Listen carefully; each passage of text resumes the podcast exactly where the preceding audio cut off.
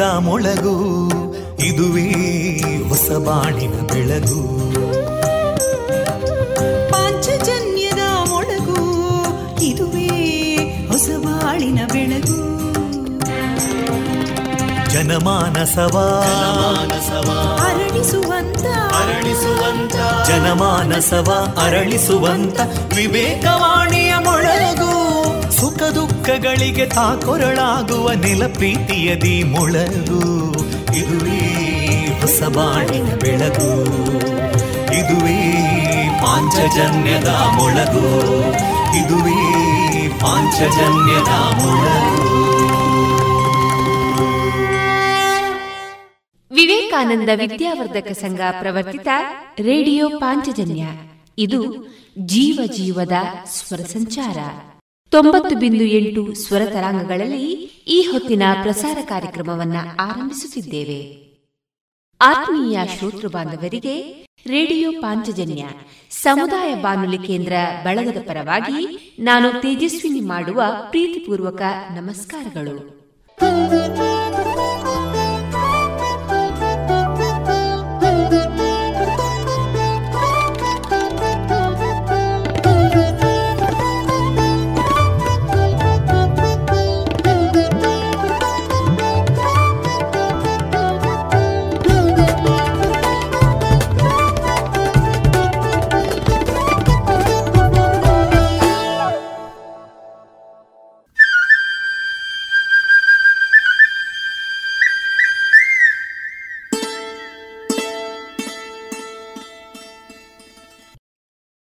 ಪ್ರಸಾರಗೊಳ್ಳಲಿರುವ ಕಾರ್ಯಕ್ರಮ ಇಂತಿದೆ. ಮೊದಲಿಗೆ ಭಕ್ತಿಗೀತೆಗಳು. ಬದುಕಲು ಕಲಿಯಿರಿ. ಈ ಕೃತಿಯಿಂದ ಆಯ್ದ ಭಾಗ. ಕಲಾಮಹತಿ ಎಂಟನೆಯ ಸರಣಿ ಕಾರ್ಯಕ್ರಮದಲ್ಲಿ ಶ್ರೀಮತಿ ರತ್ನಾಕೃಷ್ಣ ಭಟ್ ತಲಂಜೇರಿ ಅವರ ಕಲಾ ಬದುಕಿನ ಅನುಭವಗಳ ಮುಂದುವರಿದ ಮಾತುಕತೆ. ಆಹಾರ ಮರ್ಮ ಕಾರ್ಯಕ್ರಮದಲ್ಲಿ ಡಾಕ್ಟರ್ ಎಚ್ ಎಸ್ ಪ್ರೇಮ ಅವರಿಂದ ಆಹಾರವನ್ನ ಶೇಖರಿಸುವ ಕುರಿತು ಮಾಹಿತಿ? ಜಾಣ ಸುದ್ದಿಯಲ್ಲಿ ಜಾಣ ಜಾಣಿಯರು. ಕೊನೆಯಲ್ಲಿ ಮಧುರಗಾನ ಪ್ರಸಾರವಾಗಲಿದೆ.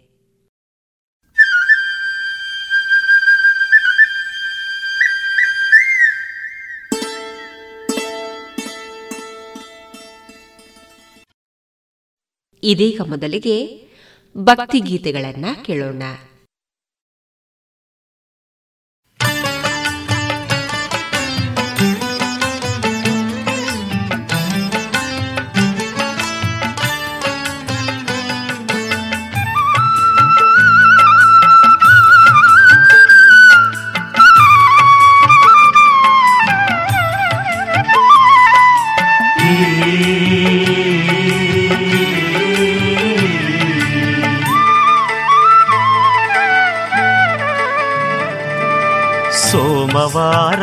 ಬಂದಿತೆಂದರೆ ಶಿವನ ಪೂಜಿಸು, ಸೋಮನಾಥೇಶ್ವರನ ಒಲವನು ಗಳಿಸು.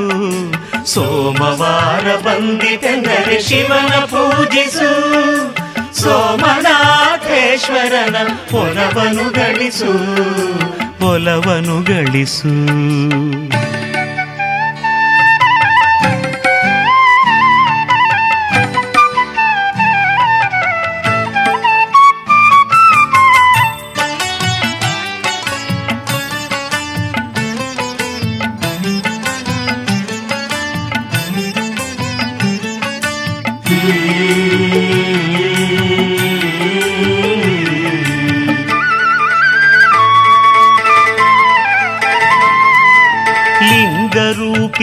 ಈಶ್ವರನ ನಾಮವ ಜಪಿಸು ಪಂಚಾಕ್ಷರಿ ಮಂತ್ರವನ್ನು ಶ್ರದ್ಧೆಯಲ್ಲಿ ಪಠಿಸು ಓಂ ನಮ ಶಿವಾಯ ಓಂ ನಮ ಶಿವಾಯ ಲಿಂಗರೂಪಿ ಈಶ್ವರನ ನಾಮವ ಜಪಿಸು ಪಂಚಾಕ್ಷರಿ ಮಂತ್ರವನ್ನು ಶ್ರದ್ಧೆಯಲ್ಲಿ ಪಠಿಸು ಬಿಲ್ವ ಪತ್ರೆ ಪ್ರೀತಿಯಿಂದ ಅವನಿಗರ್ಪಿಸು ಬಿಲ್ವ ಪತ್ರೆ ಪ್ರೀತಿಯಿಂದ ಅವನಿಗರ್ಪಿಸು ವಿಭೂತಿಯ ಹಣೆಯಲ್ಲಿ ಮುದದಲ್ಲಿ ಧರಿಸು ಮುದದಲ್ಲಿ ಧರಿಸು. ಸೋಮವಾರ ಬಂದಿತೆಂದರೆ ಶಿವನ ಪೂಜಿಸು. ಸೋಮರಾಕೇಶ್ವರನ ಒಲವನು ಗಳಿಸು. ಒಲವನು ಗಳಿಸು.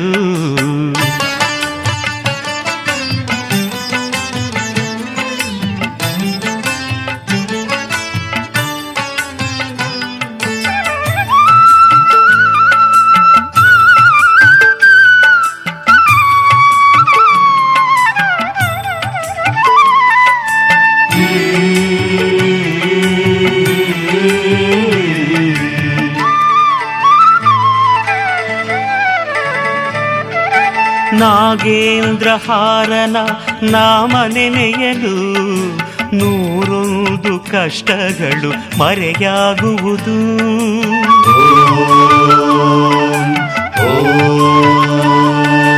ನಾಗೇಂದ್ರಹಾರನ ನಾಮ ನೆನೆಯಲು ನೂರೊಂದು ಕಷ್ಟಗಳು ಮರೆಯಾಗುವುದು. ಮುಕ್ಕಣ್ಣನ ಮನಸಾರ ನಾವು ಸ್ಮರಿಸಲು ಮುಕ್ಕಣ್ಣನ ಮನಸಾರ ನಾವು ಸ್ಮರಿಸಲು ಸ್ಮರಹರನ ಒಲುಮೆಯು ನಮದಾಗುವುದು ನಮದಾಗುವುದು. ಸೋಮವಾರ ಬಂದಿತೆಂದರೆ ಶಿವನ ಪೂಜಿಸು, ಸೋಮನಾಥೇಶ್ವರನ ಒಲವನು ಗಳಿಸು ಒಲವನು ಗಳಿಸು.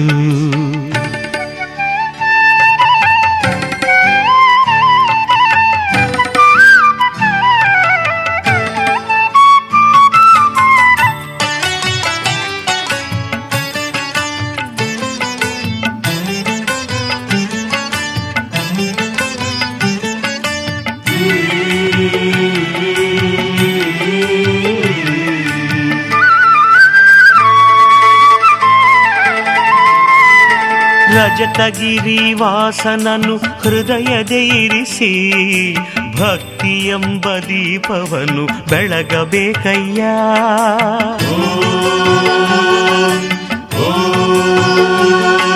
ರಜತಗಿರಿ ವಾಸನನು ಹೃದಯದೆ ಇರಿಸಿ, ಭಕ್ತಿ ಎಂಬ ದೀಪವನ್ನು ಬೆಳಗಬೇಕಯ್ಯ.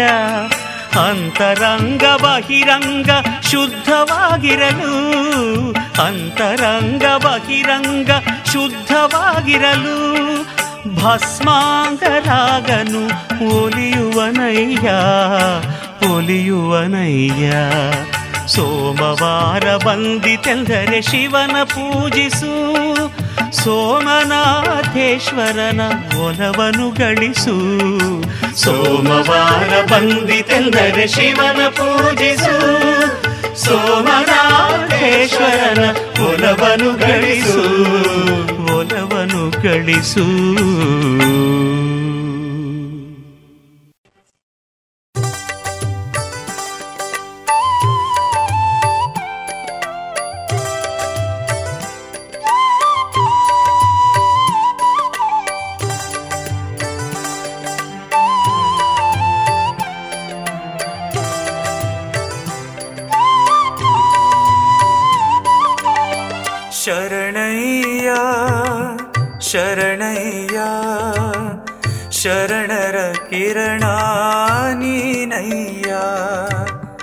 शरण शरणनमरणानि नैया शरणभरणानि नय।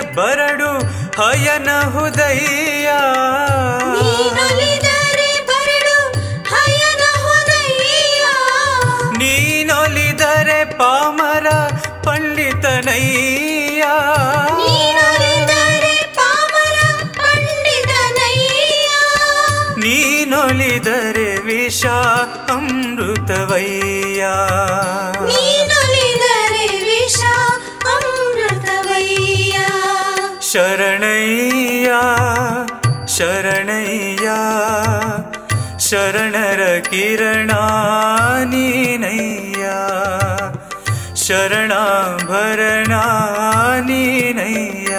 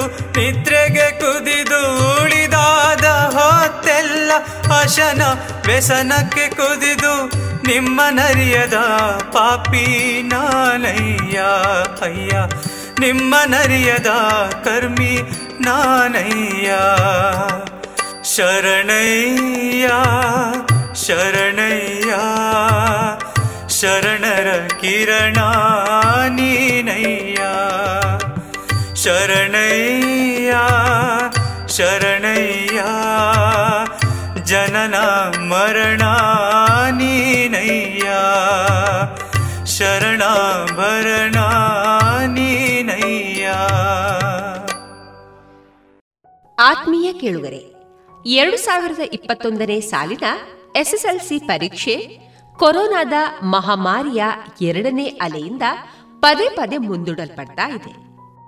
ಪರೀಕ್ಷೆ ಯಾವಾಗ ಅನ್ನೋ ಗೊಂದಲದಲ್ಲಿರುವ ನಮ್ಮ ವಿದ್ಯಾರ್ಥಿಗಳಿಗೆ ಇದೀಗ ಎಸ್ಎಸ್ಎಲ್ಸಿ ಪರೀಕ್ಷೆ ಯಾವ ರೀತಿ ನಡೆಯಲಿದೆ, ಹೇಗೆ ತಯಾರಿ, ಇಂತಹ ಹಲವಾರು ಗೊಂದಲಗಳಿಗೆ ಪುತ್ತೂರಿನ ಮಾನ್ಯ ಕ್ಷೇತ್ರ ಶಿಕ್ಷಣಾಧಿಕಾರಿಯವರಾದ ಶ್ರೀಯುತ ಲೋಕೇಶ್ ಸಿ ಹಾಗೂ ವಿಷಯ ಪರಿಣಿತ ಶಿಕ್ಷಕರೊಡನೆ ನಮ್ಮ ರೇಡಿಯೋ ಪಾಂಚಜನ್ಯದಲ್ಲಿ ಇದೇ ಜೂನ್ ಇಪ್ಪತ್ತ ಒಂಬತ್ತರಂದು ಮಂಗಳವಾರ ಸಂಜೆ ಆರರಿಂದ ಏಳರವರೆಗೆ ಲ್ಯಾಂಗ್ವೇಜ್ ವಿಷಯ ಹಾಗೂ ಜೂನ್ ಮೂವತ್ತು ಬುಧವಾರದಂದು ಸಂಜೆ ಆರರಿಂದ ಏಳರವರೆಗೆ ಕೋರ್ ವಿಷಯಾಧಾರಿತ ನೇರ ಫೋನ್ ಕಾರ್ಯಕ್ರಮ ನಡೆಯಲಿದೆ.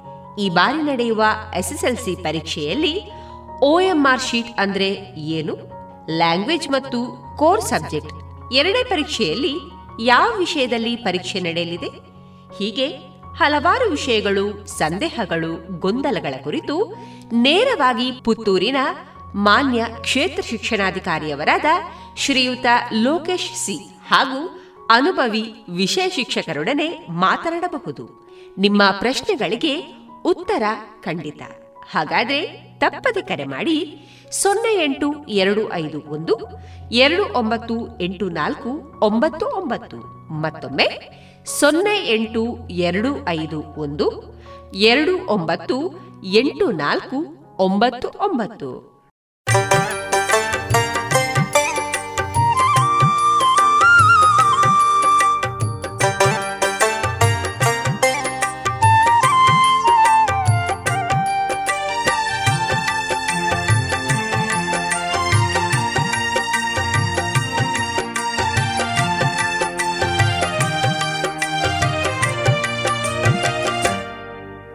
आकाशलिङ्ग।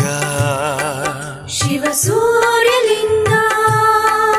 नक्षत्रलिङ्ग। शिवचन्द्रलिङ्ग।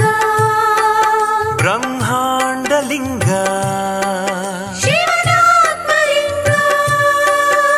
आकाशलिङ्ग।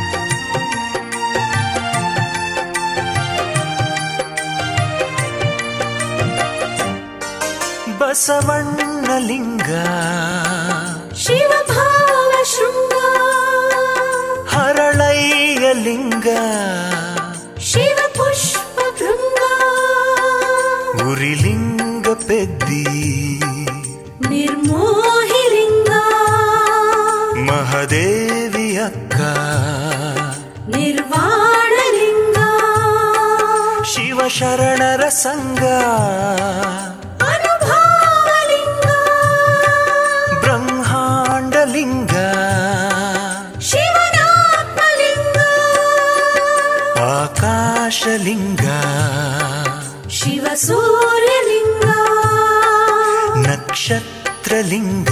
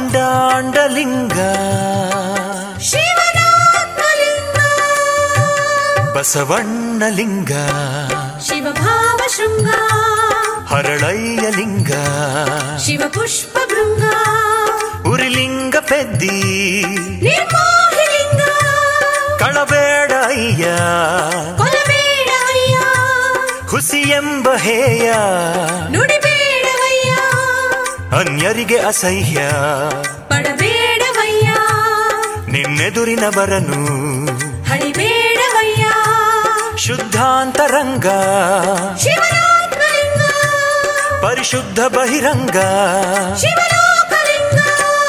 ఆకాశలింగ. శివ సూర్యలింగ నక్షత్రలింగ. శివచంద్ర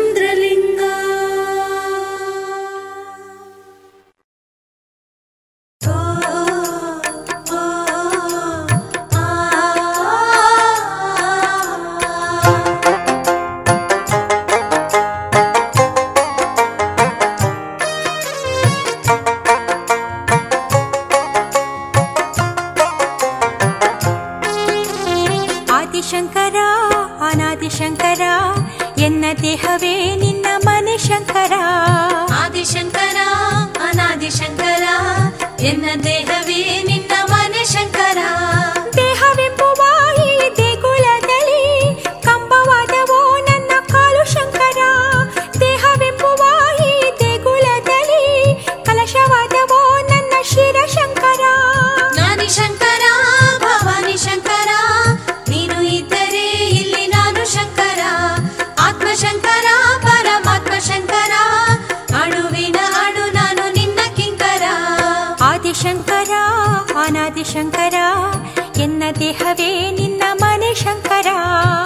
शङ्कर अनादिशकर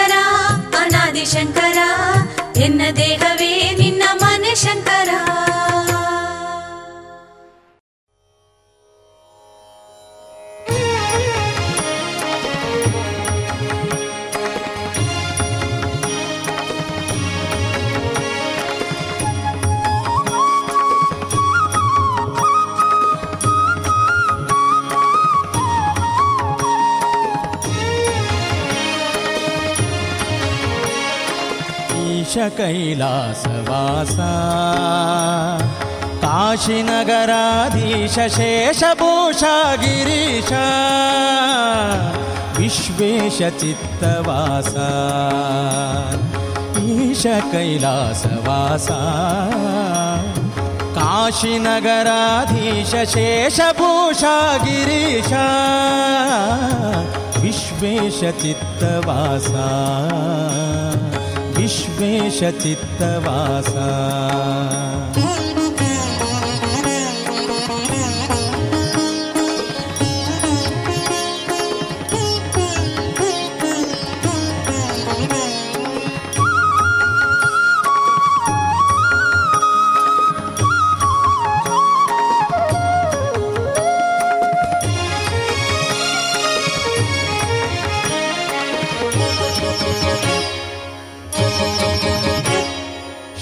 सिद्धसाध्यसेव्या भववना भवमूर्तिकीर्तिभूया शिवसिद्धसाध्यसेव्या भववनातपदिव्या भवमूर्तिकीर्तिभूया कविप्रिया ज्ञानद्रौया प्रियज्ञानद्रौया शिव ॐ नम शिव तव चरण नोडुव। शिव ॐ नम शिव तव चरण नोडुवा। पवित्र चित्तव कोडो हवणाङ्गा ईश कैलासवास काशीनगराधीश शेषभूषा गिरीश। विश्वेश चित्त चित्तवासा। विश्वेश चित्तवासा।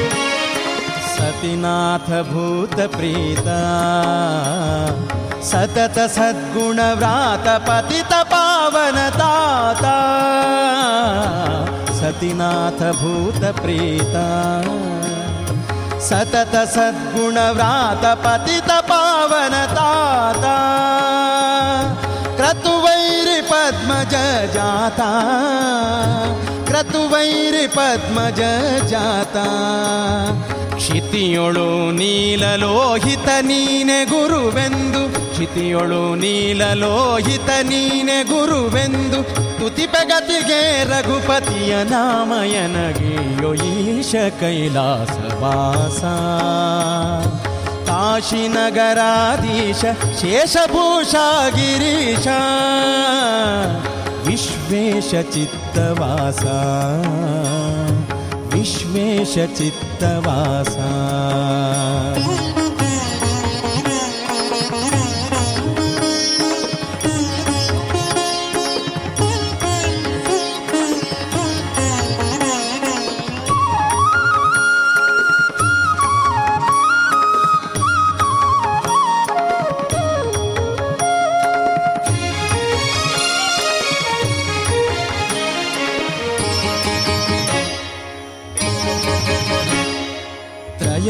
ನೇತ್ರ ಚಿತ್ರಗಾತ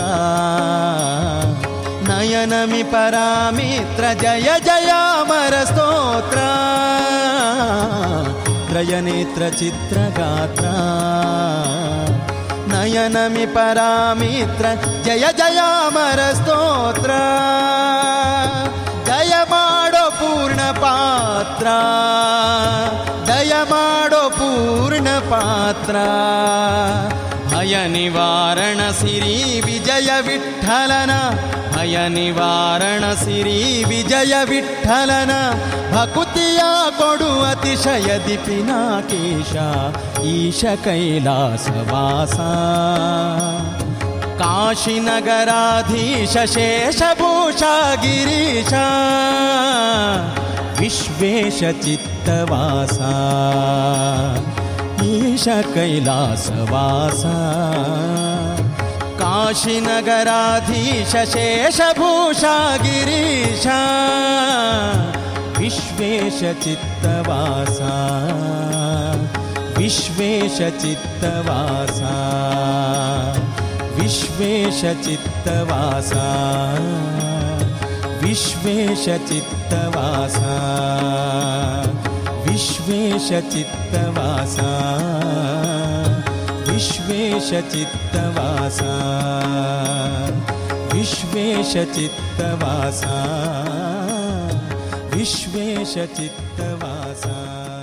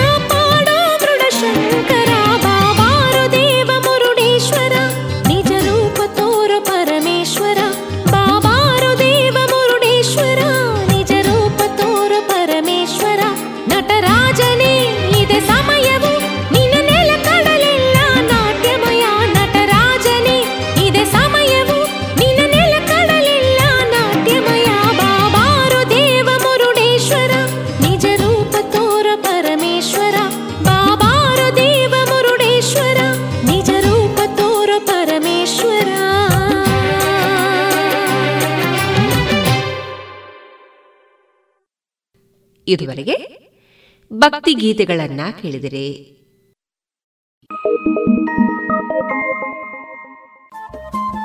ರೇಡಿಯೋ ಪಾಂಚಜನ್ಯ ತೊಂಬತ್ತು ಬಿಂದು ಎಂಟು ಎಫ್ಎಂ ಸಮುದಾಯ ಬಾನುಲಿ ಕೇಂದ್ರ ಪುತ್ತೂರು. ಇದು ಜೀವ ಜೀವದ ಸ್ವರ ಸಂಚಾರ.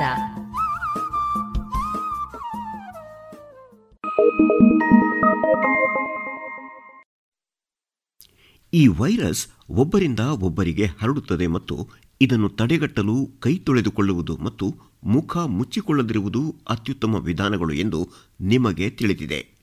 ಇವೆರಡನ್ನೂ ಮಾಡುವುದು ತುಂಬ ಮುಖ್ಯ.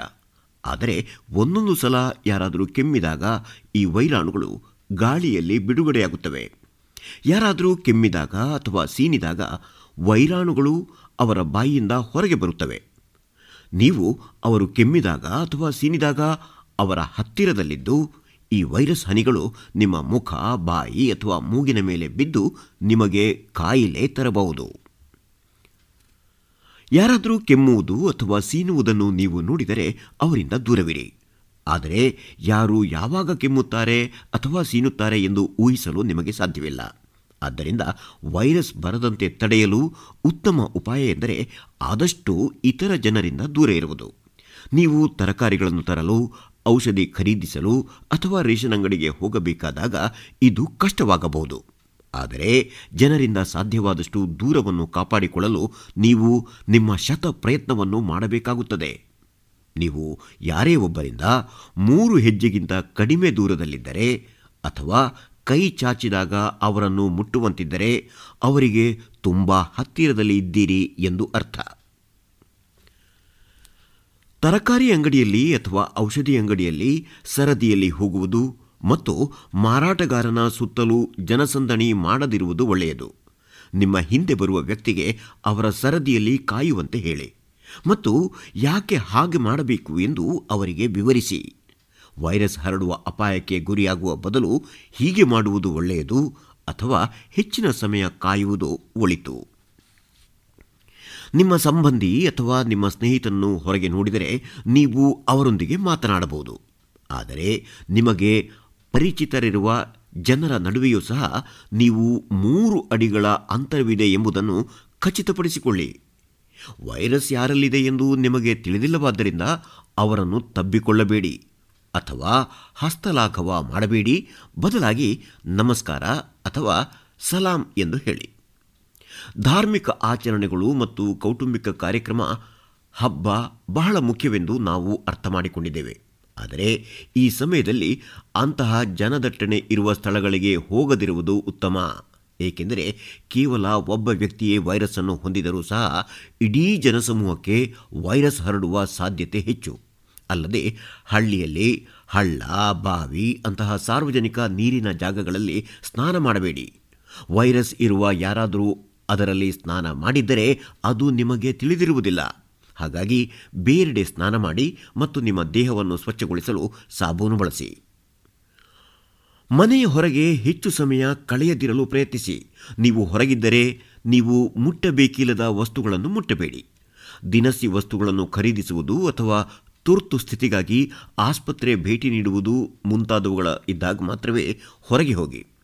ಸಾಧ್ಯವಾದರೆ ಮನೆಗೆ ಬರುವ ಮೊದಲು ಮೊದಲೇ ನಿಮ್ಮ ಕೈಗಳನ್ನು ತೊಳೆಯಿರಿ, ಅಥವಾ ಮನೆಗೆ ಬಂದ ಕೂಡಲೇ ಯಾರನ್ನಾದರೂ ಅಥವಾ ಇನ್ಯಾವುದನ್ನು ಮುಟ್ಟುವ ಮೊದಲು ಕೈ ತೊಳೆಯಿರಿ, ಮತ್ತು ನಿಮ್ಮ ಬಟ್ಟೆಗಳನ್ನು ಬದಲಾಯಿಸಿ. ಆತ್ಮೀಯ ಕೇಳುಗರೆ, ಎರಡು ಸಾವಿರದ ಇಪ್ಪತ್ತೊಂದನೇ ಸಾಲಿನ ಎಸ್ಎಸ್ಎಲ್ಸಿ ಪರೀಕ್ಷೆ ಕೊರೋನಾದ ಮಹಾಮಾರಿಯ ಎರಡನೇ ಅಲೆಯಿಂದ ಪದೇ ಪದೇ ಮುಂದೂಡಲ್ಪಡ್ತಾ ಇದೆ.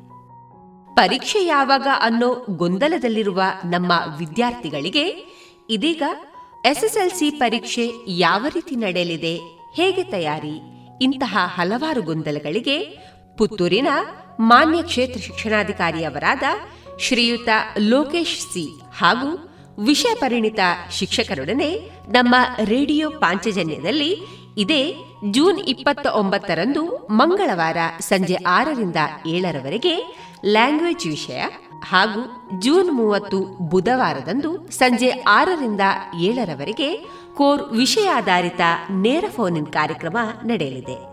ಈ ಬಾರಿ ನಡೆಯುವ ಎಸ್ಎಸ್ಎಲ್ಸಿ ಪರೀಕ್ಷೆಯಲ್ಲಿ ಓಎಂಆರ್ ಶೀಟ್ ಅಂದ್ರೆ ಏನು? ಲ್ಯಾಂಗ್ವೇಜ್ ಮತ್ತು ಕೋರ್ ಸಬ್ಜೆಕ್ಟ್ ಎರಡೇ ಪರೀಕ್ಷೆಯಲ್ಲಿ ಯಾವ ವಿಷಯದಲ್ಲಿ ಪರೀಕ್ಷೆ ನಡೆಯಲಿದೆ? ಹೀಗೆ ಹಲವಾರು ವಿಷಯಗಳು, ಸಂದೇಹಗಳು, ಗೊಂದಲಗಳ ಕುರಿತು ನೇರವಾಗಿ ಪುತ್ತೂರಿನ ಮಾನ್ಯ ಕ್ಷೇತ್ರ ಶಿಕ್ಷಣಾಧಿಕಾರಿಯವರಾದ ಶ್ರೀಯುತ ಲೋಕೇಶ್ ಸಿ ಹಾಗೂ ಅನುಭವಿ ವಿಷಯ ಶಿಕ್ಷಕರೊಡನೆ ಮಾತನಾಡಬಹುದು. ನಿಮ್ಮ ಪ್ರಶ್ನೆಗಳಿಗೆ ಉತ್ತರ ಖಂಡಿತ. ಹಾಗಾದ್ರೆ ತಪ್ಪದೆ ಕರೆ ಮಾಡಿ ಸೊನ್ನೆ ಎಂಟು ಎರಡು ಐದು ಒಂದು, ಎರಡು ಒಂಬತ್ತು ಎಂಟು ನಾಲ್ಕು ಒಂಬತ್ತು ಒಂಬತ್ತು. ಮತ್ತೊಮ್ಮೆ ಸೊನ್ನೆ ಎಂಟು ಎರಡು ಐದು ಒಂದು, ಎರಡು ಒಂಬತ್ತು ಎಂಟು ನಾಲ್ಕು ಒಂಬತ್ತು ಒಂಬತ್ತು.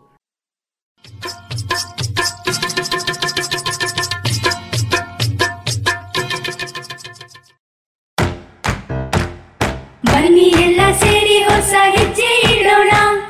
ಬನ್ನಿ ಹೊಸ ನಿರ್ಣಯ ಮಾಡಿ ಬಿಡೋಣ.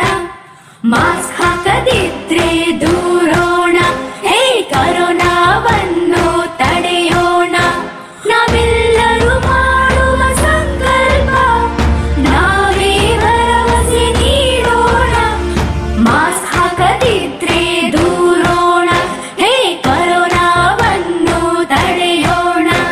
ಭಾರತ ಸರ್ಕಾರದ ಮೂಲಕ ಸಾರ್ವಜನಿಕ ಹಿತಾಸಕ್ತಿ ಮೇರೆಗೆ ಪ್ರಕಟಿಸಲಾಗಿದೆ.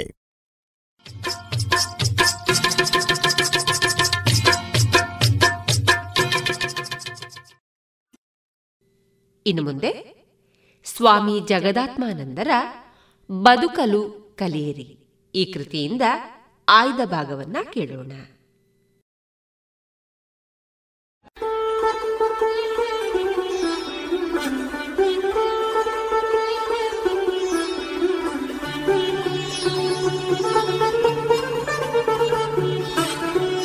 ಬದುಕಲು ಕಲಿಯಿರಿ ಸ್ವಾಮಿ ಜಗದಾತ್ಮಾನಂದ. ಕೊಡುಗೆ ಶ್ರೀರಾಮಕೃಷ್ಣಾಶ್ರಮ ಮೈಸೂರು.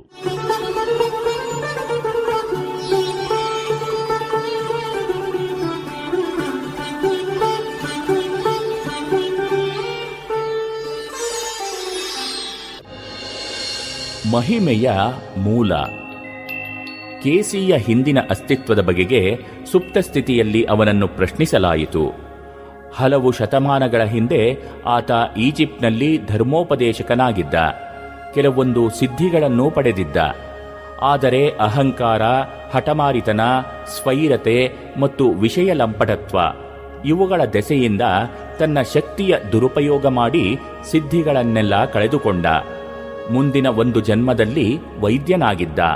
ಆಗ ಯುದ್ಧವೊಂದರಲ್ಲಿ ಗಾಯಗೊಂಡು ಏಕಾಂಗಿಯಾಗಿ ಮರುಭೂಮಿಯಲ್ಲಿ ಅಸಹಾಯಕನಾಗಿ ಬಿದ್ದುಕೊಂಡು ಆಹಾರ ನೀರುಗಳಿಲ್ಲದೆ ಮೂರು ದಿನಗಳ ಕಾಲ ತಡೆಯಲಾರದ ಸಂಕಷ್ಟಗಳಿಂದ ನರಳಿದ. ತನ್ನ ಇಚ್ಛಾಶಕ್ತಿಯಿಂದಲೇ ಕೊನೆಗೂ ಆತ ದೇಹತ್ಯಾಗ ಮಾಡಿದ. ಆದುದರಿಂದ ತನ್ನ ದೈಹಿಕ ಮಿತಿಗಳಿಂದ ಮನಸ್ಸನ್ನು ಬಿಡುಗಡೆಗೊಳಿಸುವ ಈಗಿನ ಅಸಾಮಾನ್ಯ ಸಾಮರ್ಥ್ಯಕ್ಕೆ ಆ ಜನ್ಮದ ದೇಣಿಗೆಯೂ ಇದೆ.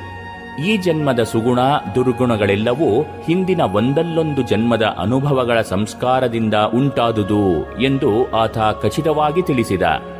ಈಗಿನ ಅವನ ಬದುಕು, ಹಿಂದಿನ ಜನ್ಮಗಳ ಅವಶೇಷಗಳಾದ ಒಣಜಂಬ, ಸ್ವೈರವೃತ್ತಿ ಮುಂತಾದ ಪರಿಮಿತಿಗಳಿಂದ ಪಾರಾಗಲು ಅದೃಷ್ಟ ನಿರ್ಮಿಸಿದ ನೂತನ ಸನ್ನಿವೇಶವಾಗಿತ್ತು. ದೇವರು ಕೊಟ್ಟ ಶಕ್ತಿಯನ್ನು ಆತ ತನ್ನ ಸ್ವಾರ್ಥಕ್ಕಾಗಿ ಬಳಸುವನೆ ಅಥವಾ ಮಾನವ ಸೇವೆಯನ್ನು ನಿಸ್ವಾರ್ಥ ದೃಷ್ಟಿಯಿಂದ ಗೈಯಲು ಉಪಯೋಗಿಸುವನೆ ಎಂಬ ಪರೀಕ್ಷೆ ಅದಾಗಿತ್ತು. ಪುನರ್ಜನ್ಮವೆಂದರೆ ವಿಕಾಸವೇ.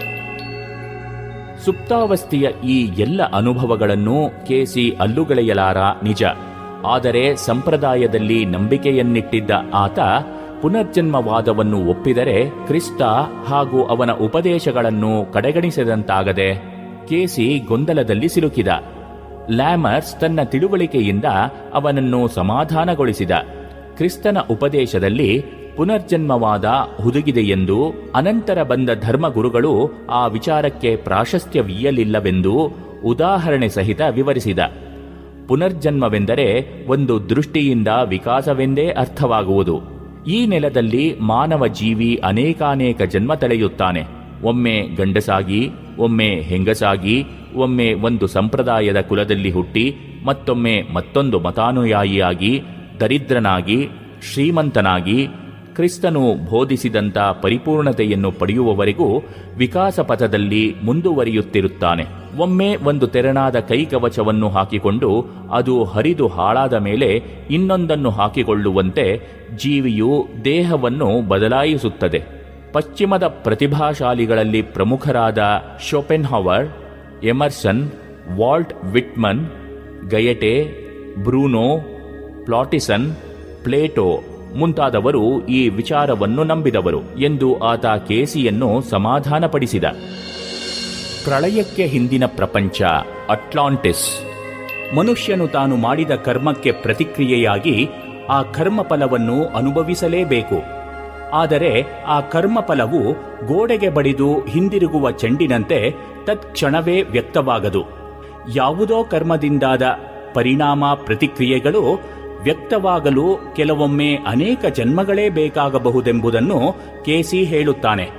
ಕಾರಣವೇನೆಂದರೆ ಸೂಕ್ತವಾದ ಕಾಲ, ಸ್ಥಳ, ಸನ್ನಿವೇಶಗಳು ಬಂದೊದಗದಿದ್ದಲ್ಲಿ ಮಾಡಿದ ಕರ್ಮದ ಫಲ ವ್ಯಕ್ತವಾಗುವುದಿಲ್ಲ. ಇವುಗಳ ಸಂಬಂಧವಾದ ಪ್ರಶ್ನೆಗಳಿಗೆ ಉತ್ತರಿಸುತ್ತಿದ್ದಾಗ, ಈ ಯುಗದಲ್ಲಿ ಎಂದರೆ ಈ ಹತ್ತೊಂಬತ್ತನೇ ಮತ್ತು ಇಪ್ಪತ್ತನೇ ಶತಮಾನಗಳಲ್ಲಿ ಕಾಣಿಸಿಕೊಂಡ ಅನೇಕ ಹಿರಿಯ ವಿಜ್ಞಾನಿಗಳು ಕ್ರಿಸ್ತಪೂರ್ವ ಒಂಬತ್ತು ಸಾವಿರದ ಐನೂರು ವರ್ಷಗಳಷ್ಟು ಹಿಂದೆ ಈಗ ಅಟ್ಲಾಂಟಿಕ್ ಸಾಗರ ಇರುವ ಪ್ರದೇಶದಲ್ಲಿದ್ದ ಪುರಾತನ ಭೂಖಂಡದಲ್ಲಿನ ಅತ್ಯುನ್ನತ ಸಂಸ್ಕೃತಿಯ ಕಾಲದಲ್ಲಿದ್ದು ಈಗ ಪುನರ್ಜನ್ಮ ವ್ಯಕ್ತಿ ಬಂದವರು ಎಂದು ಹೇಳಿದ. ಈ ಅಟ್ಲಾಂಟಿಸ್ ಸಂಸ್ಕೃತಿಯನ್ನು ಕುರಿತು ವಿಜ್ಞಾನ ಇದುವರೆಗೂ ಸ್ಪಷ್ಟವಾಗಿ ತನ್ನ ಅಭಿಪ್ರಾಯ ಹೇಳಿಲ್ಲ. ಆದರೆ ಅಟ್ಲಾಂಟಿಸ್ನ ಅಸ್ತಿತ್ವವನ್ನು ಪಶ್ಚಿಮದ ಹಿರಿಯ ಲೇಖಕ ತತ್ವಜ್ಞಾನಿ ಪ್ಲೇಟೋ ಅಧಿಕಾರವಾಣಿಯಿಂದ ಸಮರ್ಥಿಸಿದ. ಇದಕ್ಕೆ ಪೂರಕವಾಗಿ ಒಂದು ಭೌಗೋಳಿಕ ಆಧಾರವೂ ದೊರೆಯಿತು. ಒಮ್ಮೆ ಅಟ್ಲಾಂಟಿಕ್ ಸಾಗರದ ಮೂಲಕ ಟೆಲಿಫೋನ್ ಕೇಬಲ್ ಹಾಕುವಾಗ ಅದು ಹತ್ತು ಸಾವಿರ ಅಡಿಗಳ ಆಳದ ಸಾಗರದಲ್ಲಿ ಮುಳುಗಿತು. ಮೇಲೆ ಕೆಳೆದಾಗ ಅದರಲ್ಲಿ ಲಾವಾ ಪ್ರವಾಹದ ಕೆಲವು ತುಣುಕುಗಳು ಕಂಡುಬಂದವು. ವಿಜ್ಞಾನಿಗಳು ಅದನ್ನು ಪರೀಕ್ಷಿಸಿದಾಗ ಭೂಕಂಪನ ಪೂರ್ವದಲ್ಲಿ ಅದು ನೀರಿನ ಮೇಲಿದ್ದ ಘನ ಪದಾರ್ಥವಾಗಿತ್ತೆಂದು ತಿಳಿದುಬಂತು. ಮಧ್ಯ ಅಮೆರಿಕ ಮತ್ತು ಈಜಿಪ್ಟ್ ದೇಶದ ಶಿಲ್ಪ ಹಾಗೂ ಭಾಷೆಗಳಲ್ಲಿ ಕಂಡುಬರುವ ಸಾಧ್ಯವೂ ಈ ನಾಗರಿಕತೆಯ ಬಗೆಗೆ ಸಾಕ್ಷ್ಯವನ್ನು ನುಡಿಯುತ್ತದೆ. ಇಗ್ನೇಷಿಯಸ್ ಡೋನೆಲ್ಲಿ ಬರೆದ ಅಟ್ಲಾಂಟಿಸ್ ಪ್ರಳಯಕ್ಕೆ ಹಿಂದಿನ ಪ್ರಪಂಚ ಎನ್ನುವ ಸಂಶೋಧನಾತ್ಮಕ ಬರಹವನ್ನು ತನ್ನ ಹೇಳಿಕೆಗಳನ್ನು ಕೊಟ್ಟ ಹಲವು ವರ್ಷಗಳ ಬಳಿಕ ಕೆಸಿ ಓದಿದ. ತನ್ನ ಹೇಳಿಕೆಗಳಿಗೂ, ಅಲ್ಲಿ ಉಕ್ತವಾದ ಹಲವಾರು ಸಂಗತಿಗಳಿಗೂ ಅನ್ಯೋನ್ಯ ಹೋಲಿಕೆ ಇರುವುದನ್ನು ಕಂಡು ಆಶ್ಚರ್ಯಚಕಿತನಾದ. ಇತಿಹಾಸ, ವಿಜ್ಞಾನ, ತುಲನಾತ್ಮಕ ಧರ್ಮ, ಪುರಾತನ ಪುರಾಣಗಳು ಕಲೆ, ಮನೋವಿಜ್ಞಾನ ಇವೇ ಮೊದಲಾದ ವಿಚಾರಗಳ ಹೊಸ ಹೊಸ ಅನ್ವೇಷಣೆಗಳು ತನ್ನ ಹೇಳಿಕೆಗಳೊಂದಿಗೆ ಸಮನ್ವಯಗೊಳ್ಳತೊಡಗಿದಾಗ ಸುಪ್ತ ಸ್ಥಿತಿಯಲ್ಲಿ ತಾನು ಹೇಳಿದುದರ ಬಗೆಗೆ ಕೆಸಿ ಸಂಪೂರ್ಣ ಸಂಶಯರಹಿತನಾದ. ಕೆಸಿಯ ಹೇಳಿಕೆಗಳನ್ನು ನಂಬುವುದಾದರೆ ಅಟ್ಲಾಂಟಿಸ್ ನಾಗರಿಕತೆ ಖಂಡಿತವಾಗಿಯೂ ಇದ್ದೇ ಇತ್ತು. ಈಜಿಪ್ಟಿನ ಬೃಹದಾಕಾರದ ಪಿರಿಮಿಡ್ಡುಗಳಲ್ಲಿರುವ ಕೋಣೆಗಳನ್ನೆಲ್ಲ ತೆರೆದು ಪರಿಶೀಲಿಸಿದರೆ ಆ ಸಂಬಂಧವಾದ ಎಲ್ಲ ದಾಖಲೆಗಳು ದೊರಕುವುದರಲ್ಲಿ ಸಂದೇಹವಿಲ್ಲವೆನ್ನುತ್ತಾನೆ ಆತ. ಅದಕ್ಕೆ ಕಾರಣ ಸುಮಾರು ಕ್ರಿಸ್ತಪೂರ್ವ ಒಂಬತ್ತು ಸಾವಿರದ ಐನೂರರಲ್ಲಿ ಪ್ರಳಯವಾಗಿ ಅಟ್ಲಾಂಟಿಸ್ ಮುಳುಗಡೆಯಾದಾಗ ಅಟ್ಲಾಂಟಿಸ್ ನಿವಾಸಿಗಳು ಪ್ರಾಣ ರಕ್ಷಣೆಗಾಗಿ ತಮ್ಮ ಸ್ವತ್ತು ಸಾಮಗ್ರಿಗಳೊಂದಿಗೆ ಈಜಿಪ್ಟಿಗೆ ವಲಸೆ ಬಂದಿದ್ದೇ ಆಗಿದೆ. ಅಷ್ಟು ಮಾತ್ರವಲ್ಲ, ಫ್ಲೋರಿಡಾಕ್ಕಿಂತ ದೂರದಲ್ಲಿರುವ ಬಿಮಿನಿ ದ್ವೀಪವು ಅಟ್ಲಾಂಟಿಸ್ ಭೂಪ್ರದೇಶದ ಅತ್ಯುನ್ನತ ಪರ್ವತ ಶಿಖರವಾಗಿತ್ತು. ಆ ಕಾಲದಲ್ಲಿ ಸೌರಶಕ್ತಿ ಸಂಚಯನಕ್ಕಾಗಿ ವಿಶೇಷವಾದ ಹರಳುಗಳಿಂದ ನಿರ್ಮಿಸಿದ ಒಂದು ಮಂದಿರ ಅದೇ ಜಾಗದಲ್ಲಿತ್ತು. ಸಮುದ್ರ ತಳದಲ್ಲಿ ಹುಡುಕಿದರೆ ಈಗಲೂ ಅದನ್ನು ಕಾಣಬಹುದು. ಅದು ಅಟ್ಲಾಂಟಿಸ್ಗೆ ಖಚಿತ ಪುರಾವೆಯಾದೀತು ಎಂದು ಕೆಸಿ ಪಂತಾಹ್ವಾನ ನೀಡಿದ್ದಾನೆ. ವಿಜ್ಞಾನ ಯುಗದ ಪುನರಾವತಾರ. ಕೆಸಿಯ ಹೇಳಿಕೆ ಪ್ರಕಾರ ಅಟ್ಲಾಂಟಿಸ್ ನಿವಾಸಿಗಳು ನಮಗಿಂತಲೂ ವಿಜ್ಞಾನದಲ್ಲಿ ಬಹಳಷ್ಟು ಮುಂದುವರಿದಿದ್ದರು. ವೈಜ್ಞಾನಿಕ ಸಂಶೋಧನೆಗಳಲ್ಲಿ ವಿದ್ಯುಚ್ಛಕ್ತಿ ರೇಡಿಯೋ, ಟೆಲಿವಿಷನ್, ಗಗನಯಾನ, ಜಲಾಂತರ್ನೌಕೆ, ಸೌರಶಕ್ತಿ ಬಳಕೆ ಮತ್ತು ಪರಮಾಣು ಶಕ್ತಿಯ ಉಪಯೋಗ ಮುಂತಾದ ವಿಷಯಗಳಲ್ಲಿ ಮಾತ್ರವಲ್ಲ, ಸಾರಿಗೆ ಸಂಪರ್ಕವೇ ಮೊದಲಾದ ತಂತ್ರಜ್ಞಾನಗಳಲ್ಲಿಯೂ ನಮಗಿಂತಲೂ ಬಹಳಷ್ಟು ಮುಂದುವರಿದ ನಿಷ್ಕೃಷ್ಟ ಜ್ಞಾನವುಳ್ಳವರಾಗಿದ್ದವರು ಅವರು ಎನ್ನುತ್ತಾನೆ ಆತ. ಆದರೆ ಅವರು ವಿಜ್ಞಾನದ ವಿವಿಧ ಆವಿಷ್ಕಾರಗಳ ಶಕ್ತಿಯಿಂದ ಪ್ರಮತ್ತರಾಗಿ, ವಶೀಕರಣ ಸಿದ್ಧಿಯಲ್ಲಿ ನಿಪುಣರಾಗಿ, ಅಸಂಖ್ಯ ಜನರ ಜೀವನವನ್ನು ತಮ್ಮ ಸ್ವಾರ್ಥತೆ ಮತ್ತು ಇಂದ್ರಿಯ ಲೋಲುಪತಿಗಳಿಗಾಗಿ ಬಲಿಪಶು ಮಾಡಿ ನೀತಿ ಭ್ರಷ್ಟತೆಯ ಪರಾಕಾಷ್ಠೆಗೇರಿದರು. ಅವರ ಪಾಪಕ್ಕೆ ಭೂಮಿ ತಾಯಿ ನಡಗಿದಳು. ಸಾಗರ ಉಕ್ಕಿತು. ಈ ಮಹಾನಾಗರಿಕತೆಗೆ ಸಾಗರದ ತಳಕ್ಕೆ ಇಳಿಯಿತು. ಎನ್ನುತ್ತಾನೆ ಕೇಸಿ. ಕೇಸಿಯ ಹೇಳಿಕೆಗಳನ್ನೇ ಸಂಪೂರ್ಣವಾಗಿ ಸ್ವೀಕರಿಸಿದರೆ ಆ ಪುರಾತನ ಸಂಸ್ಕೃತಿಯಲ್ಲಿ ಬಾಳಿ ಬದುಕಿದ ಜನರು ತಮ್ಮ ದುಷ್ಟ ಪ್ರವೃತ್ತಿ, ದುರ್ವರ್ತನೆ, ಅನೈತಿಕ ವ್ಯವಹಾರ ಮುಂತಾದವುಗಳಿಂದುಂಟಾದ ಕರ್ಮದ ಸಂಸ್ಕಾರವನ್ನು ನಾಶಗೊಳಿಸಲು ಯುಗ ಯುಗಗಳಷ್ಟು ಕಾಯಬೇಕಾದೀತು. ಈ ಮಾತನ್ನು ಅರ್ಥ ಮಾಡಿಕೊಳ್ಳಲು ಹಿಂದೆ ಹೇಳಿದ ಕೆಸಿಯ ಹೇಳಿಕೆ ಅಟ್ಲಾಂಟಿಸ್ ಕಾಲದ ಬಹುಮಂದಿ ಈ ಯುಗದಲ್ಲಿ ಮತ್ತೆ ಅವತರಿಸಿದ್ದಾರೆ ಎಂಬುದು ತುಂಬಾ ಸಹಕಾರಿ. ಮನುಷ್ಯ ತನ್ನ ನಾಲಿಗೆಯ ರುಚಿಯನ್ನು ನಿಯಂತ್ರಿಸಿದ್ದಾನೆಂದು ತಿಳಿಯುವುದು ಯಾವಾಗ? ಅವನಿಗೆ ಸುತ್ತಮುತ್ತಲೂ ಅವನಿಗೆ ಪ್ರಿಯವಾದ ಭಕ್ಷ್ಯ ಭೋಜಗಳನ್ನಿಟ್ಟಾಗ ಆರೋಗ್ಯವಂತನಾದ ಆತ ಆ ಕಡೆ ಯಾವ ಚಾಪಲ್ಯವನ್ನೂ ತೋರದಿದ್ದಾಗ ಅಲ್ಲವೇ? ಅದೇ ರೀತಿ ಅಟ್ಲಾಂಟಿಸ್ ಕಾಲದ ವ್ಯಕ್ತಿಗಳು ತಮ್ಮ ಕಾಲದಲ್ಲಿ ವೈಜ್ಞಾನಿಕ ಜ್ಞಾನದಲ್ಲಿ ಪರಮಾವಧಿ ಉನ್ನತಿಗೇರಿ ತಾವು ಕಂಡುಹಿಡಿದ ಶಕ್ತಿಗಳನ್ನೆಲ್ಲ ದುರುಪಯೋಗಪಡಿಸಿಕೊಂಡರು. ಮತ್ತೆ ಅಂತಹುದೇ ಸುವರ್ಣಾವಕಾಶ ದೊರೆತಾಗ ಆ ಶಕ್ತಿಯನ್ನು ರಚನಾತ್ಮಕವಾಗಿ ಮನುಷ್ಯ ಕುಲದ ಮಂಗಲಕ್ಕಾಗಿ ಉಪಯೋಗಿಸುವರೇ ಹೇಗೆ ಎಂಬುದನ್ನು ಕಾಣಬೇಕಾದರೆ ಅವರಿಗೆ ಅಂಥ ಸೌಲಭ್ಯಗಳಿರುವ ಅವಕಾಶ ದೊರಕಬೇಕಲ್ಲವೇ? ಈಗ ಅನ್ವೇಷಣೆಗಳಿಗೆ ದೊರೆತ ಅವಕಾಶ ಆ ತೆರೆನಾದದು. ಈ ದೃಷ್ಟಿಯಿಂದ ಕರ್ಮಫಲ ವ್ಯಕ್ತವಾಗಲು ಹಲವಾರು ಶತಮಾನಗಳೇ ಏಕೆ ಬೇಕೆಂಬುದನ್ನು ಕೆಸಿ ಸ್ಪಷ್ಟವಾಗಿ ವಿವರಿಸುತ್ತಾನೆ. ದಾಖಲೆಗಳ ಆಗರ, ಆಕಾಶ. ಇನ್ನೊಂದು ಸಮಸ್ಯೆ ಉದ್ಭವಿಸಿತು. ಇಷ್ಟೊಂದು ವಿಚಾರಗಳು ಕೆಸಿಗೆ ಎಲ್ಲಿಂದ ದೊರಕುತ್ತವೆ? ತಾನು ಸುಪ್ತ ಸ್ಥಿತಿಯಲ್ಲಿದ್ದಾಗ ಕೊಟ್ಟ ಹೇಳಿಕೆಗಳಿಗೆ ಆಧಾರವಾಗಿ ಎರಡು ವಿಧದ ಮೂಲಗಳಿವೆ ಎಂದು ಕೆಸಿ ಹೇಳುತ್ತಾನೆ. ಅವುಗಳಲ್ಲೊಂದು ವ್ಯಕ್ತಿಯ ಸುಪ್ತ ಮನಸ್ಸು. ತಮ್ಮ ಜನ್ಮಾಂತರಗಳ ಬಗೆಗೆ ಯಾರಾದರೂ ಕೇಳಿದಾಗ ಕೇಸಿ ತನ್ನ ಸಾಮರ್ಥ್ಯದಿಂದ ಆ ವ್ಯಕ್ತಿಯ ಸುಪ್ತ ಮನಸ್ಸು ಸಂಪೂರ್ಣ ನೋಡಬಲ್ಲವನಾಗಿದ್ದ.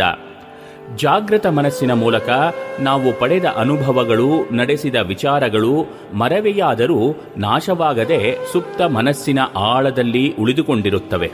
ಒಂದು ಜೀವನದ ಅನುಭವಗಳು ಮಾತ್ರವಲ್ಲ, ಹಿಂದೆ ಬದುಕಿದ್ದ ಎಲ್ಲ ಜೀವನದ ಅನುಭವಗಳು ಈ ಸುಪ್ತ ಮನಸ್ಸಿನ ಬಹಳ ಆಳದಲ್ಲಿ ಸಂಸ್ಕಾರ ರೂಪವಾಗಿ ಹುದುಗಿರುತ್ತವೆ. ಆಳವಾದ ನೆಲಮಾಳಿಗೆಯ ಅರೆಗಳಲ್ಲಿರುವ ವಸ್ತು ಒಡವೆಗಳಂತೆ. ಅವು ಈಗಿನ ಮನೋವಿಜ್ಞಾನಿಗಳು ಚೇತನಗೊಳಿಸಲಾರದಷ್ಟು ಆಳದಲ್ಲಿ ಅಡಗಿರುತ್ತವೆ.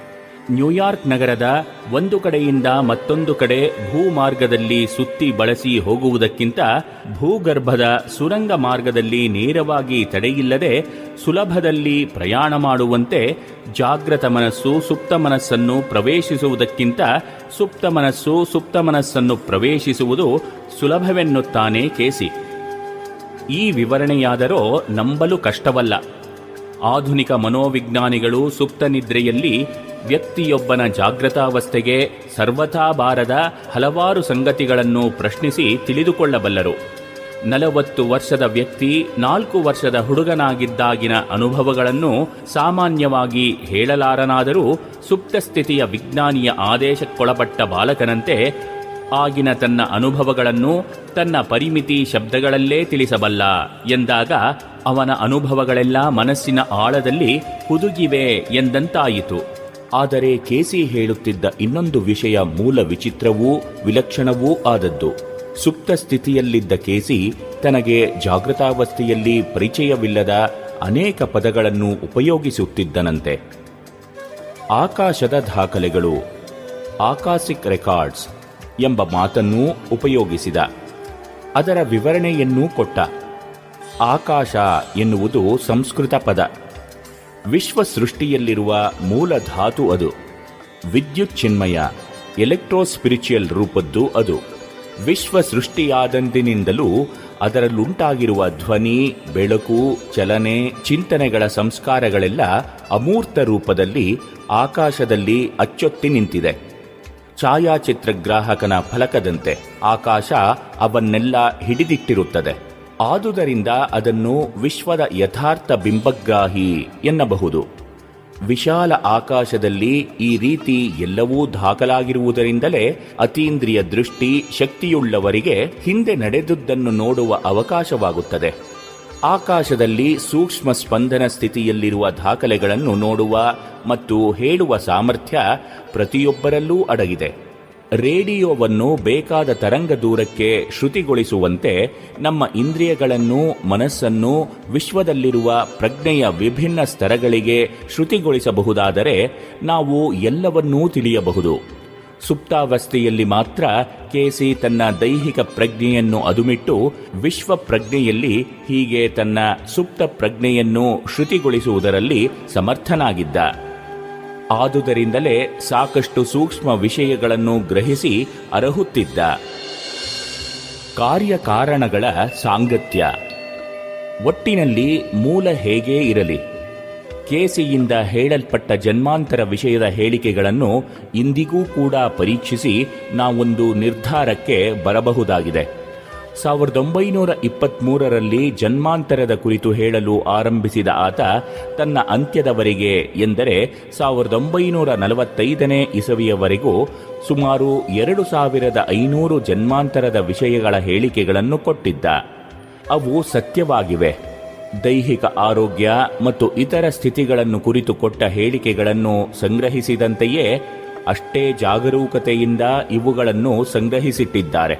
ಅದಕ್ಕೆ ಸಂಬಂಧಿಸಿದ ಪತ್ರಗಳು, ಪ್ರಮಾಣ ಪತ್ರಗಳು ಅವನ ಮಾತಿಗೆ ಸಾಕ್ಷಿಯಾಗಿ ನಿಂತಿವೆ. ಕುತೂಹಲವುಳ್ಳ ವ್ಯಕ್ತಿಗಳು ಇಂದಿಗೂ ಅವನ್ನು ವರ್ಜೀನಿಯಾ ಬೀಚಿನ ಸಂಬಂಧಪಟ್ಟ ಸಂಸ್ಥೆಯಲ್ಲಿ ನೋಡಬಹುದಾಗಿದೆ. ಕೊನೆಯ ವರ್ಷಗಳಲ್ಲಿ ಅವನ ಹೆಸರು ಪ್ರಸಿದ್ಧಿಗೆ ಬಂದಂತೆಲ್ಲ ತಮ್ಮ ಹೃದಯ ವಿದ್ರಾವಕ ಸಂಕಟಗಳನ್ನು ಪರಿಹರಿಸಿಕೊಳ್ಳಲು ಅಸಂಖ್ಯ ಜನರು ಕೆಸಿಯ ಸಲಹೆಗಾಗಿ ಹಾತೊರೆದರು. ಒಂದೂವರೆ ವರ್ಷಕ್ಕೆ ಮೊದಲೇ ಹೇಳಿಕೆಗಾಗಿ ತಮ್ಮ ಹೆಸರನ್ನು ರಿಸರ್ವ್ ಮಾಡಿಸುತ್ತಿದ್ದರು. ದುಃಖಿತ ಜನರ ತೀವ್ರವಾದ ಬೇಡಿಕೆಗಳಿಗೆ ವಲ್ಲೆನೆನ್ನದ ಕೆಸಿ ತೀವ್ರ ಅನುಕಂಪದಿಂದ ದಿನವೊಂದಕ್ಕೆ ಹೆಚ್ಚು ಕಡಿಮೆ ಎಂಟು ಬಾರಿ ಸುಪ್ತ ಸ್ಥಿತಿಗೆ ಹೋಗಿ ಹೇಳಿಕೆಗಳನ್ನು ನೀಡುತ್ತಿದ್ದ. ಸುಪ್ತ ನಿದ್ರೆಯಲ್ಲಿದ್ದುಕೊಂಡು ಕೆಲಸ ಮಾಡುವುದು ಸುಲಭವೆಂದು ಕಾಣಬಹುದಾದರೂ ಅದು ಅವನ ನರಗಳ ಶಕ್ತಿಗಳನ್ನು ವಿಶೇಷವಾಗಿ ಹ್ರಾಸಗೊಳಿಸುತ್ತಿತ್ತು. ನಿರಂತರ ಸೇವೆಯ ಈ ಶ್ರಮ ಅವನನ್ನು ದುರ್ಬಲಗೊಳಿಸಿತ್ತು. ಸಾವಿರದ ಒಂಬೈನೂರ ನಲವತ್ತೈದನೇ ಇಸುವಿ ಜನವರಿ ತಿಂಗಳ ಮೂರರಂದು ತನ್ನ ಅರವತ್ಮೂರನೇ ವಯಸ್ಸಿನಲ್ಲಿ ಆತ ಈ ಲೋಕದಿಂದ ಕಣ್ಮರೆಯಾದ. ಬಿತ್ತಿದಂತೆ ಬೆಳೆ ಸುಳ್ಳಲ್ಲ ಎಂಬುದೇ ಆತನ ಜೀವನದ ಸಂದೇಶವಾಯಿತು. ಕೆಸಿ ಹೇಳಿಕೆಗಳು ಒಂದು ಸಂಗತಿಯನ್ನಂತೂ ತಮ್ಮ ಅಪೂರ್ವ ಸಾಕ್ಷ್ಯಾಧಾರಗಳೊಂದಿಗೆ ಸ್ಪಷ್ಟಪಡಿಸುತ್ತವೆ. ಕಾರ್ಯಕಾರಣ ಸಂಬಂಧವೆಂಬುದು ಭೌತಿಕ ಜಗತ್ತಿಗೆ ಸೀಮಿತವಾದುದಲ್ಲ. ನೈತಿಕ ಜಗತ್ತಿನಲ್ಲೂ ತಪ್ಪಿಸಿಕೊಳ್ಳಲಾಗದ ಒಂದು ಸುವ್ಯವಸ್ಥಿತವೂ ಜಟಿಲವೂ ಆದ ಅನಿವಾರ್ಯ ನಿಯಮವಾಗಿದೆ. ಮಾನವನ ಜೀವಿತದಲ್ಲಿ ಕಾಣುವ ದುಃಖ, ದೌರ್ಬಲ್ಯಗಳು ಆಕಸ್ಮಿಕವಾದ ಪ್ರಾಪಂಚಿಕ ಅನಾಹುತದಿಂದಷ್ಟೇ ಆಗುವಂಥವುಗಳಲ್ಲ. ಮನುಷ್ಯನ ಜನ್ಮ ಮತ್ತು ಅವನ ಸಾಮರ್ಥ್ಯದಲ್ಲಿ ಕಂಡುಬರುವ ವೈವಿಧ್ಯವು ಸೃಷ್ಟಿಕರ್ತನ ನಿಷ್ಕರುಣೆಯ ಚಂಚಲ ಚಪಲತೆಯಿಂದಾಗಲಿ ವಂಶ ಪಾರಂಪರ್ಯವೆಂಬ ಮಾರ್ಪಾಡಿನ ಮೋಡಿಯಿಂದಾಗಲಿ ಉದ್ಭವಿಸಿದುದಲ್ಲ. ಅದು ಹುಟ್ಟುವುದು ವ್ಯಕ್ತಿಯ ಪುನರ್ಜನ್ಮ ವರ್ತನೆಯ ಗುಣಾವಗುಣಗಳಿಂದಾಗಿ. ಕರ್ಮಗಳಿಂದಾಗಿಯೇ, ಸುಖ ದುಃಖಗಳಿಂದಾಗಲಿ, ಇತರ ಪರಿಮಿತಿಗಳಿಂದಾಗಲಿ ಮನುಷ್ಯನಿಗೆ ಸುಸಂಸ್ಕೃತ ಸಂಸ್ಕಾರವನ್ನುಂಟು ಮಾಡಿ ಅವನನ್ನು ಪರಿಪೂರ್ಣತೆಯೆಡೆಗೆ ಕೊಂಡೊಯ್ಯುವ ಉದ್ದೇಶದಿಂದ ಕೂಡಿವೆ ಎಂಬುದು ಕೆಸಿಯ ಮತ. ಇದುವರೆಗೆ ಸ್ವಾಮಿ ಜಗದಾತ್ಮಾನಂದರ ಬದುಕಲು ಕಲಿಯಿರಿ. ಈ ಕೃತಿಯಿಂದ ಆಯ್ದ ಭಾಗವನ್ನ ಕೇಳಿದಿರಿ.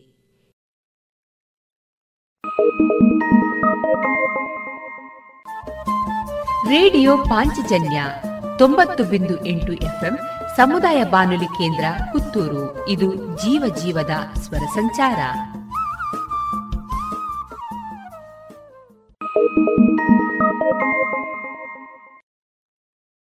ಇಲ್ಲೀಗ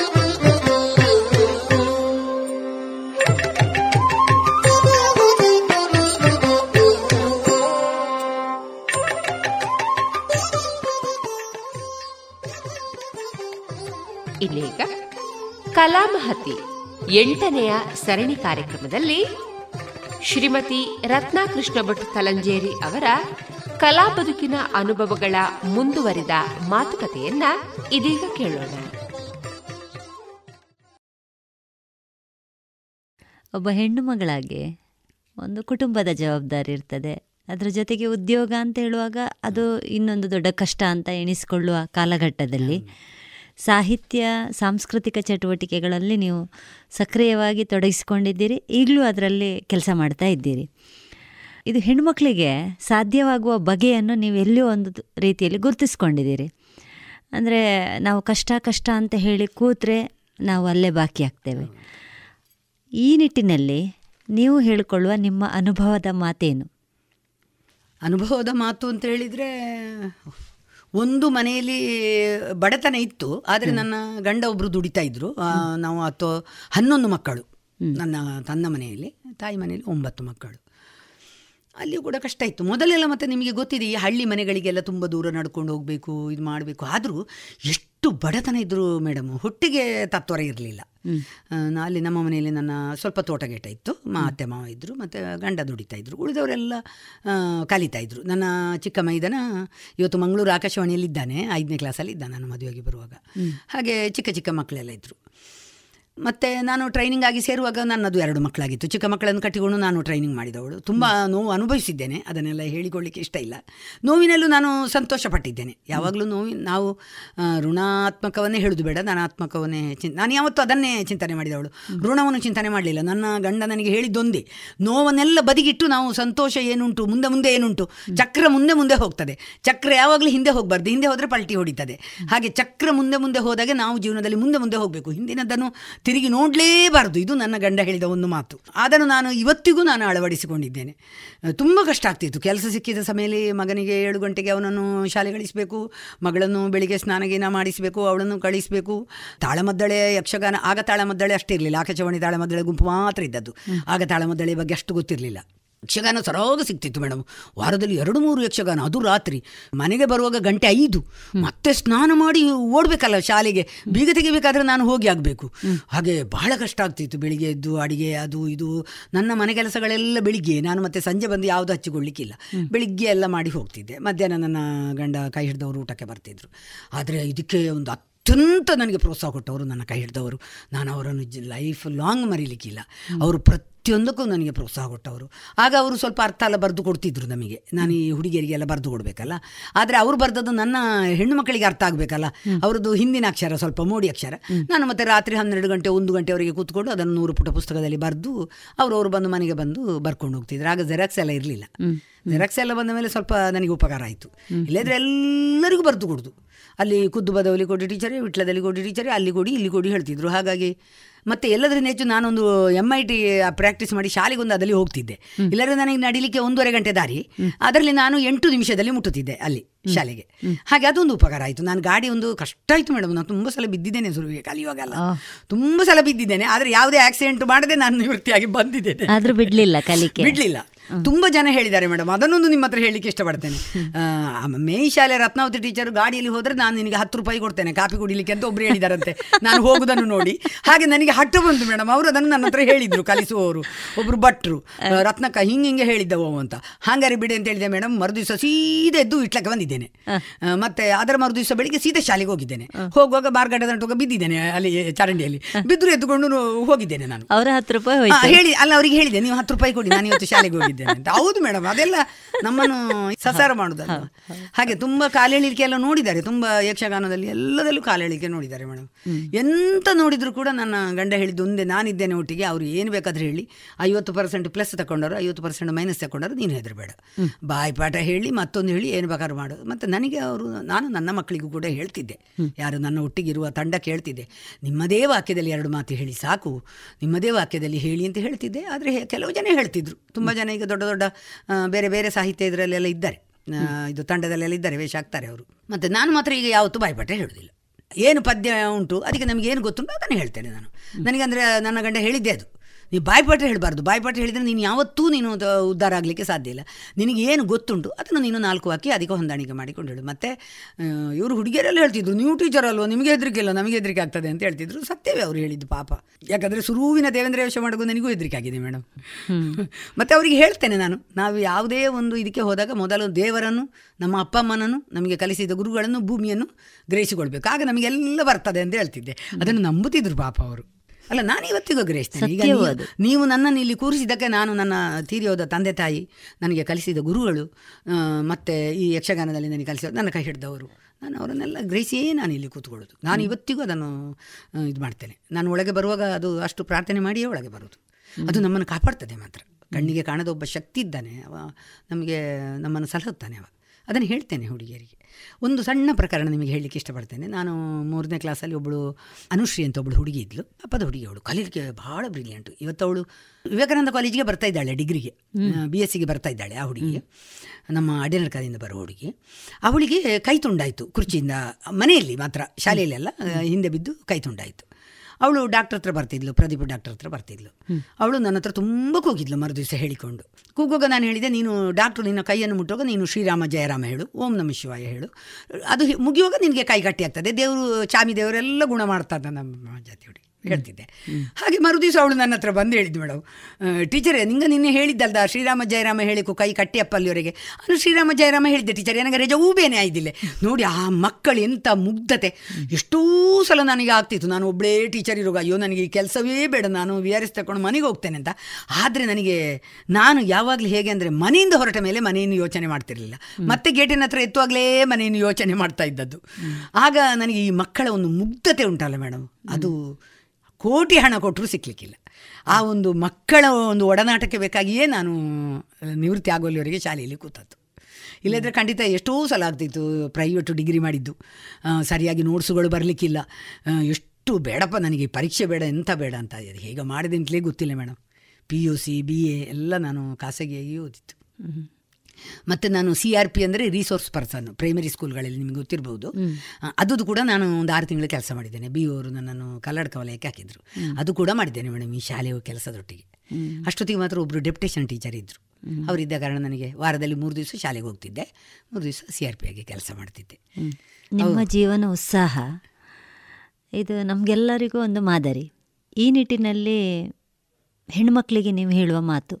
ಹೆಣ್ಣು ಮಕ್ಕಳು ಯಾವುದಕ್ಕೂ ಹೆದರಬಾರ್ದು ಅಂತ ನಾನು ಹೇಳೋದು. ಯಾಕೆ ಹೆದರಬೇಕು ನಾವು? ನಾವು ತುಂಬ ಪುಣ್ಯ ಮಾಡಿ ನಮಗೆ ಮನುಷ್ಯ ಜನ್ಮ ಸಿಕ್ಕೋದು. ನಾನು ಎಷ್ಟೋ ಜನರಿಗೆ ಹೇಳ್ತೇನೆ. ಮೇಡಮ್ ನಾನು ನಿಮ್ಮ ಹತ್ರ ಹೇಳಲಿಕ್ಕೆ ಇಷ್ಟಪಡ್ತೇನೆ. ಒಂದು ಐವತ್ತು ದಂಪತಿಗಳನ್ನು ನಾನು ಡೈವರ್ಸ್ ಆಗೋದನ್ನು ನಿಲ್ಲಿಸಿದ್ದೇನೆ. ಅದು ನಾನು ನಾನು ಯಾರ ಹತ್ರ ಹೇಳ್ಕೊಳ್ಳೋದಿಲ್ಲ ಅದನ್ನು. ಅವರು ನನಗೆ ಫೋನ್ ಮಾಡಿ ಟೀಚರ್ ನಾನು ಡೈವರ್ಸ್ ಕೊರ್ಪೆ ಟೀಚರ್ ಹಿಂಗೆ ತಡೇರಾಪು ಜಿಂಬೆರು ಕೋಡೆ ಇಡೀ ಪರ್ತು ಬತ್ತು ನೋತೇರು. ಹೀಗೆಲ್ಲ ಹೇಳ್ತಾರೆ ನನಗೆ ಹೇಳ್ತಿದ್ರು. ಕುಡುದಿಲ್ಲ ಟೀಚರೇ ಹೊಡಿತಾರೆ ನಮಗೆ ಬದುಕಲಿಕ್ಕೆ ಆಗೋದಿಲ್ಲ ಟೀಚರೇ ಅಂತೇಳಿ ಹೇಳ್ತಿದ್ರು. ಅವರದ್ದು ಕೆಲವು ವೈಯಕ್ತಿಕ ಪ್ರಕರಣಗಳು ಅದನ್ನೆಲ್ಲ ನಾನು ಇಲ್ಲಿ ಹೇಳಲಿಕ್ಕೆ ಆಗೋದಿಲ್ಲ.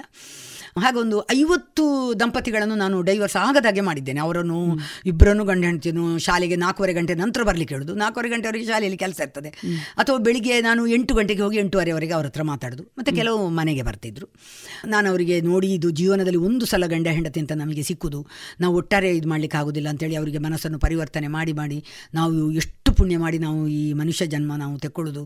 ಇದು ನಕ್ರು ಅಂತ ಹೇಳ್ತಾರಲ್ಲ ಎರೆಹುಳ. ಅದು ಕೂಡ ನಾವು ಮುಟ್ಟುವಾಗ ಎಷ್ಟು ಜೀವಕ್ಕಾಗಿ ಹೋರಾಡ್ತದೆ. ಹಾಗಾಗಿ ನಾವು ಈ ಜನ್ಮವನ್ನು ಹಾಳು ಮಾಡಿಕೊಳ್ಳಬಾರ್ದು. ಯಾನು ಕೆಕ್ಕಲಿಗೆ ಬಾಳು ಪಾಡ್ಪೆ ಬುಕ್ಕಂಜಿ ಪಾಡ್ಪೆ ಅಂತ ಹೇಳೋದು ಬೇಡ, ಸಾಯುವುದು ಬೇಡ. ನಾನು ವಿಷ ತಿಂದು ಸಾಯ್ತೇನೆ, ನಾನು ಅಲ್ಲಿ ಹೋಗಿ ಸಾಯ್ತೇನೆ ನೀರಿಗೆ ಹಾರಿ ಸಾಯ್ತೇನೆ ಅಂತೆಲ್ಲ ಹೇಳಿದವರು ಇದ್ದಾರೆ ಮೇಡಮ್ ನನಗೆ ಇವತ್ತು ಸಂತೋಷ ಇದೆ. ಅವರೆಲ್ಲರೂ ಅವರಿಗೆ ಮಕ್ಕಳಿದ್ದಾರೆ. ನೋಡಿ ನಿನ್ನ ಮಗ ಹದಿನೆಂಟು ವರ್ಷ ಆಗುವಲ್ಲಿವರೆಗೆ ತಡ್ಕ. ಮತ್ತೆ ಅವ ದಾರಿಗೆ ಬರ್ತಾನೆ.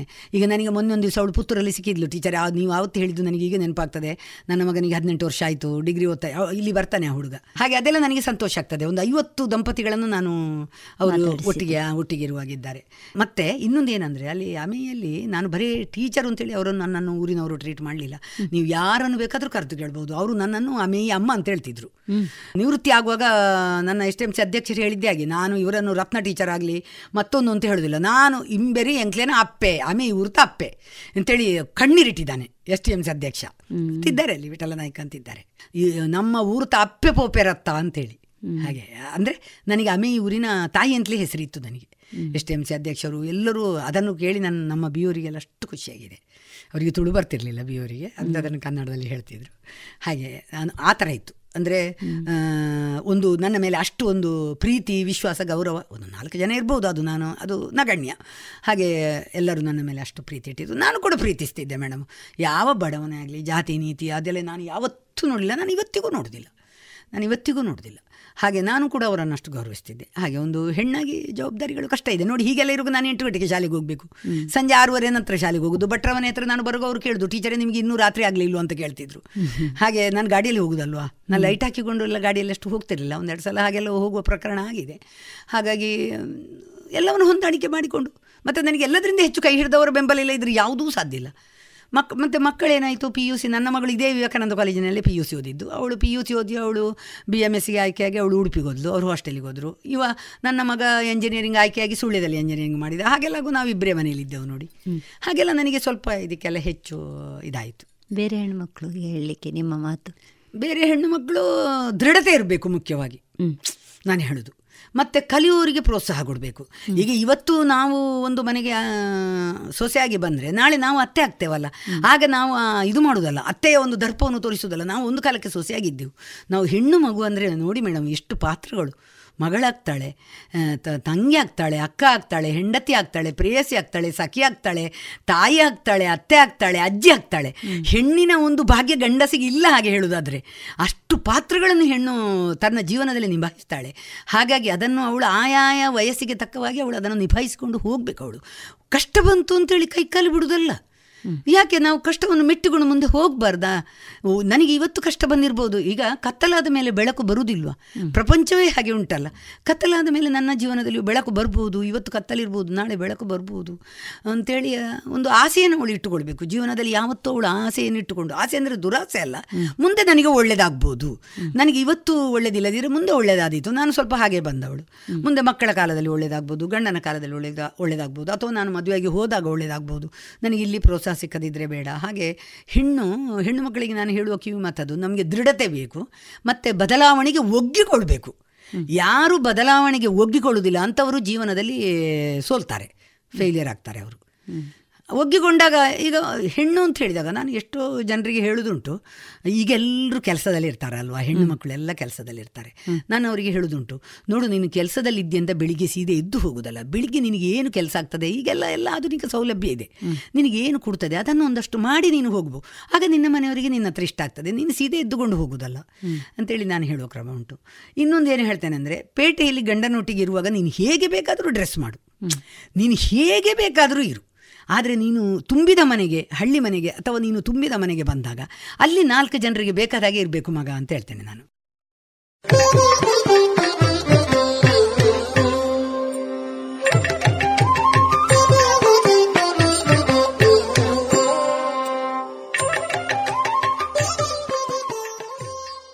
ಇದುವರೆಗೆ ಕಲಾ ಮಹತಿ ಎಂಟನೆಯ ಸರಣಿ ಕಾರ್ಯಕ್ರಮದಲ್ಲಿ ಶ್ರೀಮತಿ ರತ್ನಾಕೃಷ್ಣ ಭಟ್ ಕಲಂಜೇರಿ ಅವರ ಕಲಾ ಬದುಕಿನ ಅನುಭವಗಳ ಮಾತುಕತೆಯನ್ನ ಕೇಳಿದಿರಿ.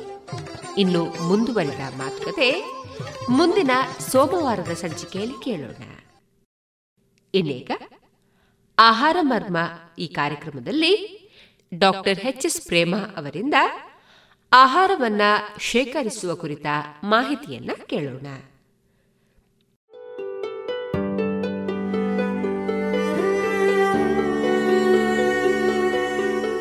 ನಮಸ್ತೆ. ನಾನು doctor H S Prema, dietician. ನಾವೆಲ್ಲ ಚರ್ಚೆ ಮಾಡಿದ್ವಿ. ಪ್ಲಾಸ್ಟಿಕ್ ಆಹಾರಗಳನ್ನ ಬಳಸೋದ್ರಿಂದ ಆರೋಗ್ಯಕ್ಕೆ ಎಷ್ಟು ಕೆಟ್ಟದ್ದು, ಅದರಿಂದ ಏನೇನು ತೊಂದರೆಗಳಾಗುತ್ತೆ ಅಂತ ಅನ್ನೋದನ್ನು ಅದು ನಿಮಗೆಲ್ರಿಗೂ ತುಂಬ ಹಿಡಿಸ್ತು. ನೀವು ಅದರ ಬಗ್ಗೆ ತುಂಬ ಪ್ರಶ್ನೆಗಳನ್ನು ಕೇಳಿದ್ರಿ. ಈಗ ನೀವು ಕೇಳಿದ ಪ್ರಶ್ನೆಗಳು ಹೆಚ್ಚು ಏನಿತ್ತು ಅಂತ ಹೇಳಿದರೆ, ಈಗ ನಾವು ಪ್ಲಾಸ್ಟಿಕ್ಕನ್ನೆಲ್ಲ ಬಿಸಾಕಿದ್ವಿ. ಮನೆ ತುಂಬ ಬೇಕಾದಷ್ಟು ಶೇಖರಿಸ್ಕೊಂಡ್ಬಿಟ್ಟಿದ್ದೀವಿ ನಾವು. ಇದನ್ನು ಯಾವ ಆಹಾರಗಳನ್ನ ಹೇಗೆ ಶೇಖರಿಸ್ಬೇಕು ಅಂತ ಅನ್ನೋದನ್ನು ತಿಳಿಸ್ತೀರಾ ಅಂತ ಸಾಕಷ್ಟು ಪ್ರಶ್ನೆಗಳೆಲ್ಲ ಬಂತು. ನಿಜ ನಿಮ್ಮ ಪ್ರಶ್ನೆಗಳು ತುಂಬ ಅಮೂಲ್ಯವಾಗಿರುವಂತಹ ಪ್ರಶ್ನೆಗಳು. ಈ ಅಮೂಲ್ಯವಾಗಿರುವಂತಹ ಪ್ರಶ್ನೆಗೆ ಉತ್ತರವನ್ನು ಕೊಡೋಣ. ಈಗ ಪ್ರಮುಖವಾಗಿ ನಾವು ಆಹಾರಗಳನ್ನ ಶೇಖರಿಸೋದು. ಇತ್ತೀಚಿನ ದಿನಗಳಲ್ಲಿ ಏನಾಗಿದೆ ಅಂತ ಹೇಳಿದ್ರೆ ಸಿಕ್ಕ ಸಿಕ್ಕದ್ರೊಳಗೆಲ್ಲ ಶೇಖರಿಸ್ತಾ ಹೋಗ್ತಾ ಇದ್ದೀವಿ ತುಂಬ ಹಿಂದೆ ನಾವು ಮನೆಗಳಲ್ಲಿ ಆಹಾರವನ್ನು ಹೇಗೆ ಶೇಖರಣೆ ಮಾಡ್ತಾ ಇದ್ವಿ ಅಂತಂದರೆ ಹಿತ್ತಾಳೆ, ತಾಮ್ರ, ಸ್ಟೀಲು ಇಂಥದ್ರೊಳಗೆ ನಾವು ಆಹಾರಗಳನ್ನ ಶೇಖರಣೆ ಮಾಡ್ತಾ ಇದ್ವಿ. ಇತ್ತೀಚೆಗೆ ನಮ್ಮ ಆಧುನಿಕ ಅಡುಗೆ ಮನೆಗಳಲ್ಲಿ ಎಲ್ಲರ ಮನೆಗಳಲ್ಲೂ ನಾವು ಡ್ರಾಯರ್ಗಳನ್ನ ನೋಡ್ತೀವಿ. ಇಲ್ಲಿ ಏನಾಗಿದೆ ಅಂತ ಹೇಳಿದ್ರೆ, ಈ ಡ್ರಾಯರ್ಗಳಲ್ಲಿ ಭಾರ ಹಾಕಕ್ಕೆ ಆಗೋದಿಲ್ಲ, ಭಾರ ಹಾಕಬಾರ್ದು ಅಂತ ಹೇಳಿ ನಾವೆಲ್ಲ ಈ ಪ್ಲಾಸ್ಟಿಕ್ ಡಬ್ಬಗಳಲ್ಲಿ ಅಕ್ಕಿ, ಬೇಳೆಗಳನ್ನು ಶೇಖರಿಸ್ತಾ ಹೋಗ್ತಾ ಇದ್ದೀವಿ. ನೋಡಿ, ಈ ಪ್ಲಾಸ್ಟಿಕ್ಕಲ್ಲಿ ನಾವು ಅಕ್ಕಿಯನ್ನು ಶೇಖರಿಸಿದ್ವಿ ಅಂತಲೇ ಇಟ್ಕೊಳ್ಳೋಣ, ಬೇಳೆಯನ್ನು ಶೇಖರಿಸಿದ್ವಿ ಅಂತ ಇಟ್ಕೊಳ್ಳೋಣ. ಈ ಬೇಳೆ ಮತ್ತು ಅಕ್ಕಿ, ಇದು ಒಂದು ತರಹಕ್ಕೆ ಇದು ಮಾಯಿಶ್ಚರ್ನ ಬಿಡುಗಡೆ ಮಾಡ್ತಾ ಇರುತ್ತೆ. ಅದು ಒಣಗಿದ್ದೇ ಆದ್ರೂ ಮಾಯಿಶ್ಚರ್ನ ಬಿಡುಗಡೆ ಮಾಡ್ತಾ ಇರುತ್ತೆ. ಈಗ ಮಾಯಿಶ್ಚರ್ನ ಬಿಡುಗಡೆ ಮಾಡ್ತಾ ಇದ್ದಾಗ ಏನಾಗುತ್ತೆ? ಆ ಮಾಯಿಶ್ಚರು ಈ ಪ್ಲಾಸ್ಟಿಕ್ನಲ್ಲಿ ನೀವು ಶೇಖರಿಸಿಟ್ಕೊಂಡಿರ್ತೀರಲ್ವ? ಅದರಲ್ಲಿ ಮಾಯಿಶ್ಚರು ಹೊರಗೆ ಹೋಗದೆ ಆ ಒದ್ದೆ ಅಂತಂತೀವಲ್ಲ ನೀರಿನ ಅಂಶ ಅದು ಒಳಗೆ ಉಳ್ಕೊಳ್ಳುತ್ತೆ. ಯಾವಾಗ ನೀರಿನ ಅಂಶ ಒಳಗೆ ಉಳ್ಕೊಳ್ಳುತ್ತೋ ಆವಾಗ ಹುಳುಗಳು ತುಂಬ ಬರುತ್ತೆ. ಹುಳುಗಳು ಬರೋದಕ್ಕೆ ಕಾರಣ ಆಗುತ್ತೆ. ಅದಕ್ಕಾಗೇ ನಾವು ಸ್ಟೀಲಿನ ಡಬ್ಬದಲ್ಲಿ ಅದನ್ನು ಶೇಖರಿಸಿದಾಗ ಇದೇನಾಗುತ್ತೆ? ಮಾಯಿಶ್ಚರು ಸ್ವಲ್ಪ ತೆಗೆದಾಗೆಲ್ಲ ಮಾಡಿದಾಗೆಲ್ಲ ಚೆನ್ನಾಗಿ ಎಸ್ಕೇಪ್ ಆಗ್ತಾ ಹೋಗುತ್ತೆ. ಆಮೇಲೆ ಇನ್ನೊಂದು ಪ್ರಮುಖವಾದ ಅಂಶ ನಾವು ಎಲ್ಲ ಮಾಡ್ತಿರೋ ತಪ್ಪು ಏನಂತ ಹೇಳಿದ್ರೆ ಉಪ್ಪಿನಕಾಯಿ. ಉಪ್ಪಿನಕಾಯಿ ಹಾಕೋದಕ್ಕೆ ಏನಾಗೋಗಿದೆ? ಯಾವುದೋ ಒಂದು ಸ್ಟೀಲಿನ ಪಾತ್ರೆನೋ ಇಲ್ಲ, ಇದೊಂದು ಸ್ಪಿಲ್ ಪ್ರೂಫ್ ಅಂತ ಒಂದು ಬಂದುಬಿಟ್ಟಿದೆ ಮಾರ್ಕೆಟ್ಗೆ. ಅದನ್ನು ತೆಗೆದುಕೊಂಡು ಉಪ್ಪಿನಕಾಯಿಗಳನ್ನು ಹಾಕ್ತಾ ಇದ್ದೀವಿ ನೋಡಿ ಉಪ್ಪಿನಕಾಯಿನ ಯಾತ್ರಲ್ಲಿ ಹಾಕಬೇಕು ಅಂತ ಹೇಳಿದರೆ, ಮಣ್ಣಿನ ಮರಿಗೆಗಳಲ್ಲಿ ಅಥವಾ ಜಾಡಿಗಳಲ್ಲಿ ನಾವು ಉಪ್ಪಿನಕಾಯಿ ಹಾಕಬೇಕು. ಅದು ಬಿಟ್ಟು ಬೇರೆ ಯಾವುದ್ರೊಳಗೂ ನಾವು ಉಪ್ಪಿನಕಾಯಿನ ಹಾಕಬಾರ್ದು. ಯಾಕೆ ಗೊತ್ತಾ? ಈ ಉಪ್ಪಿನಕಾಯಿ ಕಳಿಯುತ್ತೆ. ಕೊಳೆಯೋಲ್ಲ ರೀ ಕಳಿಯುತ್ತೆ. ಈ ಕಳಿಯುವಾಗ ಸಾಕಷ್ಟು ಪ್ರತಿಕ್ರಿಯೆಗಳು, ಪ್ರಕ್ರಿಯೆಗಳು ನಡೀತಾ ಹೋಗ್ತಿರುತ್ತೆ. ಉಪ್ಪನ್ನು ನಾವು ವಿಪರೀತವಾಗಿ ಹಾಕಿರ್ತೀವಿ ಉಪ್ಪಿನಕಾಯಿಗೆ, ಹೌದಲ್ವಾ? ಹೀಗೆ ನಾವು ಉಪ್ಪನ್ನು ಹಾಕಿದಾಗ ನೀವು ಅದನ್ನು ಒಂದು ಸ್ಟೀಲ್ ಡಬ್ಬಿನಲ್ಲಿ ಮಾಡಿದ್ರಿ ಅಂತ ಇಟ್ಕೊಳ್ಳಿ. ನಿಮ್ಮ ಸ್ಟೀಲು ಅದಕ್ಕೆ ಉಪ್ಪಿಗೆ ಸಂಪರ್ಕ ಹೊಂದಿ, ಈ ಸ್ಟೀಲ್ ಏನಾಗುತ್ತೆ ಅಂತ ಹೇಳಿದರೆ ರಸ್ಟ್ ಹಿಡ್ದಾಗುತ್ತೆ, ಕರೋಡಾಗತ್ತೆ, ಇದೇನಾಗುತ್ತೆ, ಶಿಥಿಲವಾಗ್ತಾ ಹೋಗುತ್ತೆ. ಇದು ನಮಗೆ ಖಂಡಿತವಾಗ್ಲೂ ಒಳ್ಳೆಯದಲ್ಲ ನೋಡೋದಕ್ಕೂ ಚೆನ್ನಾಗಿರೋದಿಲ್ಲ, ಉಪ್ಪಿನಕಾಯಿ ಅಷ್ಟು ಬಾಳಿಕೆನೂ ಬರೋದಿಲ್ಲ ಅದರೊಳಗೆ. ಹಾಗಾದ್ರೆ ನಾವು ಉಪ್ಪಿನಕಾಯಿನ ಯಾತ್ರಲ್ಲಿ ಹಾಕಬೇಕು? ಉಪ್ಪಿನಕಾಯಿನ ನಾವು ಯಾವಾಗಲೂ ಈ ಥರದ ಮಣ್ಣಿನ ಮರಿಗಿನಲ್ಲಿ ಹಾಕಬೇಕು. ನೀವು ಇದರಲ್ಲಿ ಉಪ್ಪಿನಕಾಯಿನ ಮಾಡಿದರೆ ಎರಡು ವರ್ಷಗಳ ಕಾಲ ಒಂದು ಚೂರು ನಿಮ್ಮ ಉಪ್ಪಿನಕಾಯಿ ಬಣ್ಣನೂ ಕೆಟ್ಟಿರೋದಿಲ್ಲ. ಯಾವುದೇ ಒಂದು ಪ್ರಿಸರ್ವೇಟಿವನ್ನು ಹಾಕಲೇಬೇಕಾಗಿಲ್ಲ. ಪ್ರಿಸರ್ವೇಟಿವ್ ಹಾಕದೆ ಉಪ್ಪಿನಕಾಯಿನ ಮಾಡಿ ನಾವು ಹೀಗೆ ಬಟ್ಟೆಯನ್ನು ಕಟ್ಟಬೇಕು ಯಾಕೆ ನಾವು ಇದಕ್ಕೆ ಬಟ್ಟೆಯನ್ನು ಕಟ್ತೀವಿ ಅಂತ ಹೇಳಿದ್ರೆ ಸಾಧಾರಣ ಇಂತಹ ಒಂದು ಮರಿಗೆಗಳಲ್ಲಿ ಮುಚ್ಚಳ ಅಷ್ಟು ಗಟ್ಟಿಯಾಗಿ ಇರೋದಿಲ್ಲ ನಿಮಗೆ. ಏರ್ ಟೈಟ್ ಮುಚ್ಚಳ ಇರೋದಿಲ್ಲ. ಅದಕ್ಕೆ ನಾವೇನು ಮಾಡ್ತೀವಿ? ಏರ್ ಟೈಟ್ ಇಲ್ಲದೆ ಇದ್ದಾಗ ಸಣ್ಣ ಸಣ್ಣ ಹುಳುಗಳು ಅದರೊಳಗೆ ಹೋಗಿ ಉಪ್ಪಿನಕಾಯನ್ನ ಕೆಡಿಸ್ಬಹುದು. ಆದರೆ ನಾವು ಹೀಗೆ ಬಟ್ಟೆಯನ್ನು ಕಟ್ಟಿಬಿಟ್ಟು ಮುಚ್ಚಳ ಹಾಕಿ ಬಟ್ಟೆಯನ್ನು ಹೀಗೆ ನಾವು ಕಟ್ಟಿದಾಗ ಅದೇನಾಗುತ್ತೆ? ಹುಳುಗಳು ಸಂಪರ್ಕವನ್ನು ಪಡೋದಿಲ್ಲ. ಈ ತರಹ ಉಪ್ಪಿನಕಾಯನ್ನ ನಾವು ಯಾವಾಗಲೂ ಇಂಥದ್ರಲ್ಲೇ ಹಾಕಬೇಕು. ಅದು ಬಿಟ್ಟರೆ ಉಪ್ಪನ್ನು ನೋಡಿ. ನಾವು ತಿರ್ಗಾ ಇದೇ ತರಹದ ಮಣ್ಣಿನ ಜಾರಿಗೆ ಬರಬೇಕು, ಇಲ್ಲ ಮರದ್ದು ಕೂಡ ತುಂಬ ಒಳ್ಳೆಯದು ಉಪ್ಪಿಗೆ ನೀರನ್ನು ಹೀರಿಕೊಳ್ಳುವಂತಹ ಗುಣ ಇರುತ್ತೆ. ಉಪ್ಪು ಸೋಡಿಯಂ ಅದು. ನೀರನ್ನು ಹೇಟ್ಕೊಳುತ್ತೆ ಅದಕ್ಕೆ ನಾವು ಸ್ಟೀಲ್ ಚಮಚ ಕೂಡ ಉಪ್ಪಿಗೆ, ಉಪ್ಪಿನಕಾಯಿಗೆ ಹಾಕಬಾರ್ದು. ನಾವು ಯಾವಾಗಲೂ ಇಂಥ ಒಂದು ಮರದ ಚಮಚವನ್ನೇ ಹಾಕಬೇಕು, ಉಪ್ಪನ್ನು ನಾವು ಇದು ಬಿಟ್ಟರೆ ಗಾಜಿನದ್ರೊಳಗೆ ಹಾಕಬೇಕು. ಸ್ಟೀಲಲ್ಲಿ ಮಾತ್ರ ಯಾವತ್ತೂ ಹಾಕಬೇಡಿ, ಪ್ಲಾಸ್ಟಿಕಲ್ಲಿ ಹಾಕಬೇಡಿ. ನೀವು ಗಾಜನ್ನೇ ಬಳಸಿ, ಆವಾಗ ಅದು ಏನೂ ಆಗೋದಿಲ್ಲ, ಉಪ್ಪು ಚೆನ್ನಾಗಿರುತ್ತೆ. ಸೊ ಉಪ್ಪಿಗೆ, ಉಪ್ಪಿನಕಾಯಿಗೆ ಗಾಜು ಅಥವಾ ನೀವು ಮರಿಗೆಗಳನ್ನು ಬಳಸ್ಕೊಳ್ಳಿ. ಮರದ ಮರಿಗೆಗಳು ಕೂಡ ಉಪ್ಪಿಗೆ ತುಂಬ ಒಳ್ಳೆಯದು ಆದರೆ ಮರದ ಮರಿಗೆಗಳಿಗೆ ಮುಚ್ಚಳ ಯಾವಾಗಲೂ ತುಂಬ ಟೈಟ್ ಆಗಿರಲ್ಲ. ಆವಾಗ ನೀವೇನು ಮಾಡಿ, ಅದ್ರ ಮೇಲೆ ಒಂದು ಬಟ್ಟೆಯನ್ನು ಕಟ್ಟಿ. ಯಾಕೆಂದರೆ ಸಣ್ಣ ಸಣ್ಣ ಹುಳುಗಳು, ಸೊಳ್ಳೆಗಳು, ಅದು ಹೋಗೋದಿಲ್ಲ. ಈಗ ಹುಣಸೆ ಹಣ್ಣು ಕೂಡ ಅಷ್ಟೇ. ನಾವು ಯಾರು ದಿವಸ ತೊಗೊಂಡು ಬರಲ್ಲ, ತಿಂಗಳು ತಿಂಗಳು ತೊಗೊಂಡು ಬರಲ್ಲ. ಸಾಧಾರಣವಾಗಿ ಹುಣಸೆ ಹಣ್ಣಿನ ಕಾಲ ಇರುತ್ತಲ್ಲ ನೋಡಿ, ಆ ಕಾಲದಲ್ಲಿ ನಾವು ಹುಣಸೆ ಹಣ್ಣನ್ನು ತೊಗೊಂಡು ಬಂದು ಮನೆಯಲ್ಲಿ ಇಟ್ಕೋತೀವಿ. ಈ ಹುಣಸೆ ಹಣ್ಣಿಗೆ ಹುಳು ಬರುತ್ತೆ ಅಂತ ಹೇಳಿ ತುಂಬ ಜನ ಬಹಳ ಕಡಿಮೆ ತೊಗೋತಾರೆ. ಬೇಡ, ನೀವು ಹುಣಸೆ ಹಣ್ಣಿಗೆ ಚೆನ್ನಾಗಿ ಉಪ್ಪನ್ನು ಹಾಕಿ ಕಲಿಸ್ಬಿಟ್ಟು ಮಣ್ಣಿನ ಜಾಡಿಗಳಲ್ಲಿ ಇಟ್ಟರೆ ಕೂಡ ಹುಣಸೆ ಹಣ್ಣು ಒಂದು ವರ್ಷ, ಒಂದೂವರೆ ವರ್ಷ ಚೆನ್ನಾಗಿರುತ್ತೆ. ಯಾವ ಹುಳೂ ಬರೋದಿಲ್ಲ. ಇನ್ನು ನಮ್ಮ ಡ್ರಾಯರ್ಗಳಲ್ಲಿ ಭಾರ ಹೊರಕ್ಕಾಗೋದಿಲ್ಲ ಅಂತ ಹೇಳ್ಬಿಟ್ಟು ನಾವು ಎಲ್ಲರೂ ಏನು ಮಾಡ್ತಾ ಇದ್ದೀವಿ ಪ್ಲಾಸ್ಟಿಕಲ್ಲಿ ಇಟ್ಕೊತಾ ಇದ್ದೀವಿ ಈ ಪ್ಲಾಸ್ಟಿಕ್ನಲ್ಲಿ ತುಂಬಿಸಿದ್ದು ನಿಮ್ಗೆ ಎಷ್ಟು ಭಾರ ಇರುತ್ತೋ, ಈಗ ಬರ್ತಿರೋಂತಹ ಸ್ಟೀಲಲ್ಲೂ ಕೂಡ ಅಷ್ಟೇ ಭಾರ. ಅಬಬ ಅಂದರೆ ಒಂದು ಐವತ್ತರಿಂದ ಎಪ್ಪತ್ತೆಂಬತ್ತು ಗ್ರಾಮ್ ಅಷ್ಟು ವ್ಯತ್ಯಾಸ ಇರಬಹುದು. ಅಷ್ಟನ್ನು ಹೊರುವಷ್ಟು ನಮ್ಮ ಡ್ರಾಯರ್ಗಳಿಗೆ ಶಕ್ತಿ ಇರುತ್ತೆ. ಅದ್ರ ಮೇಲೆ ನೀವು ಕೊಂಡ್ಕೊಳ್ಳೋವಾಗ ಹಾಕಿರುತ್ತೆ. ಎಷ್ಟು ಕೆಪಾಸಿಟಿ ಎಷ್ಟು ಎಷ್ಟು ಕೆ ಜಿ ಅದನ್ನು ತಡೆಯುತ್ತೆ ಅಂತ. ಹಾಗಾಗಿ ಸ್ಟೀಲಿನ ಡಬ್ಬದಲ್ಲಿ ತುಂಬಿ ನಾವು ಎಲ್ಲವನ್ನು ಇಡ್ಬೋದು. ಇನ್ನು ನೀರಿನ ವಿಷಯಕ್ಕೆ ಬರ್ತೀನಿ. ಒಂದು ಬಾಟ್ಲ್ ಬೇಡ ಅಂತ ಹೇಳಿದ್ವಿ, ಹೊರಗಡೆ ಹೋಗಬೇಕಾದ್ರೆ ತೊಗೊಂಡು ಹೋಗೋದು ಅಂತ ಹೇಳಿದ್ವಿ. ಆದರೆ ತುಂಬ ನೀರನ್ನು ನಾವು ಹೇಗೆ ದಿನಕ್ಕೆ ಒಂದು ಇಪ್ಪತ್ತು, ಇಪ್ಪತ್ತೈದು ಲೀಟ್ರ್ ಖರ್ಚಾಗುತ್ತೆ ಅಲ್ವಾ? ಜ ನಾಲ್ಕೈದು ಜನ ಇದ್ದಾರೆ ಅಂದರೆ ಅಷ್ಟು ನೀರು ಖರ್ಚಾಗುತ್ತೆ. ಅಷ್ಟು ನೀರನ್ನು ಹೇಗೆ ಅಷ್ಟೊಂದು ಬಾಟ್ಲುಗಳಲ್ಲಿ ತುಂಬ್ಕೊಳ್ಳೋಕ್ಕಾಗತ್ತಾ ಇಲ್ಲ, ತುಂಬ ಜನ ಏನು ಮಾಡ್ತಾ ಇದ್ದೀವಿ? ಅದನ್ನು ಕೂಡ ಒಂದು ರೀತಿಯ ಪ್ಲಾಸ್ಟಿಕ್ಗಳಿಗೆ ಲೈಟ್ ವೇಟ್ ಅಂತ ಹೇಳಿಬಿಟ್ಟು ತುಂಬಿಸ್ತಾ ಇದ್ದಾರೆ. ಬನ್ನಿ, ನೀರನ್ನು ಯಾವುದರಲ್ಲಿ ತುಂಬಿಸ್ಬೋದು ಅಂತ ನೋಡೋಣ. ನೀರನ್ನು ನಾವು ಮಣ್ಣಿನ ಮಡಿಕೆಗಳಲ್ಲಿ ತುಂಬಿಸೋಣ.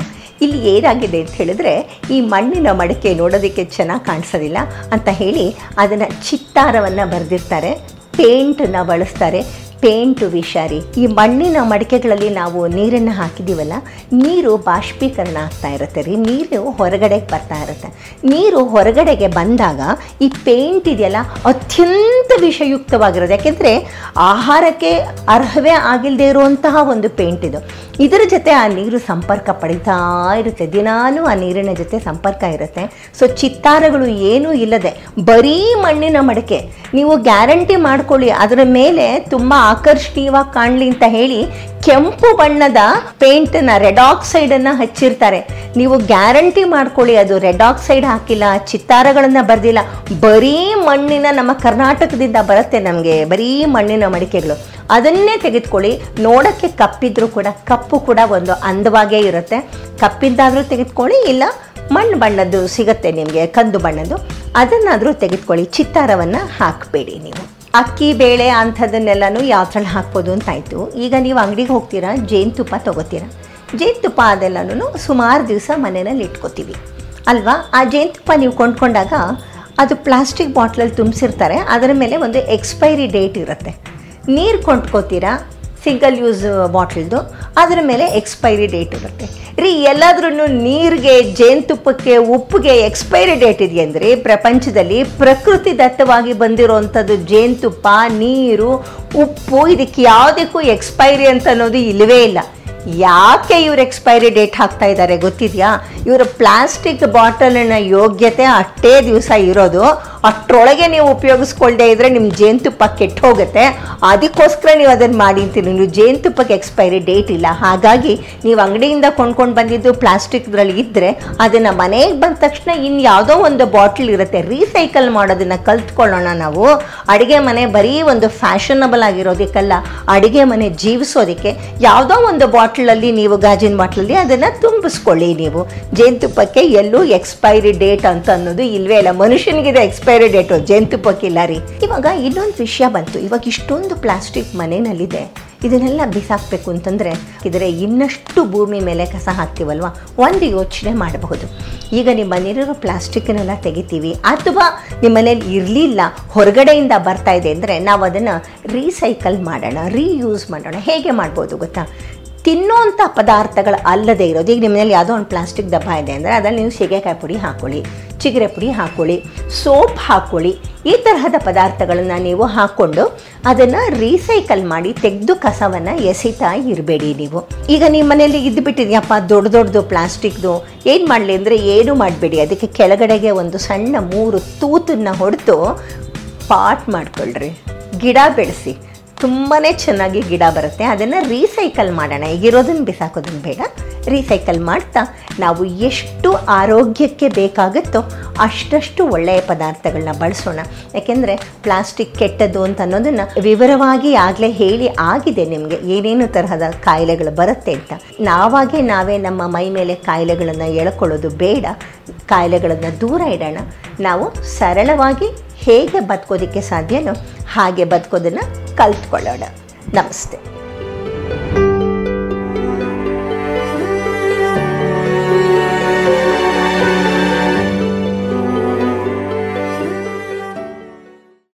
ಇದುವರೆಗೆ ಆಹಾರ ಮರ್ಮ ಕಾರ್ಯಕ್ರಮದಲ್ಲಿ ಡಾಕ್ಟರ್ ಎಚ್ ಎಸ್ ಪ್ರೇಮ ಅವರಿಂದ ಆಹಾರವನ್ನ ಶೇಖರಿಸುವ ಕುರಿತ ಮಾಹಿತಿಯನ್ನ ಕೇಳಿದಿರಿ. ಇದು ಸಂವಾದ ಯೂಟ್ಯೂಬ್ ಚಾನೆಲ್ನ ಪ್ರಸಾರ ಸಹಕಾರ.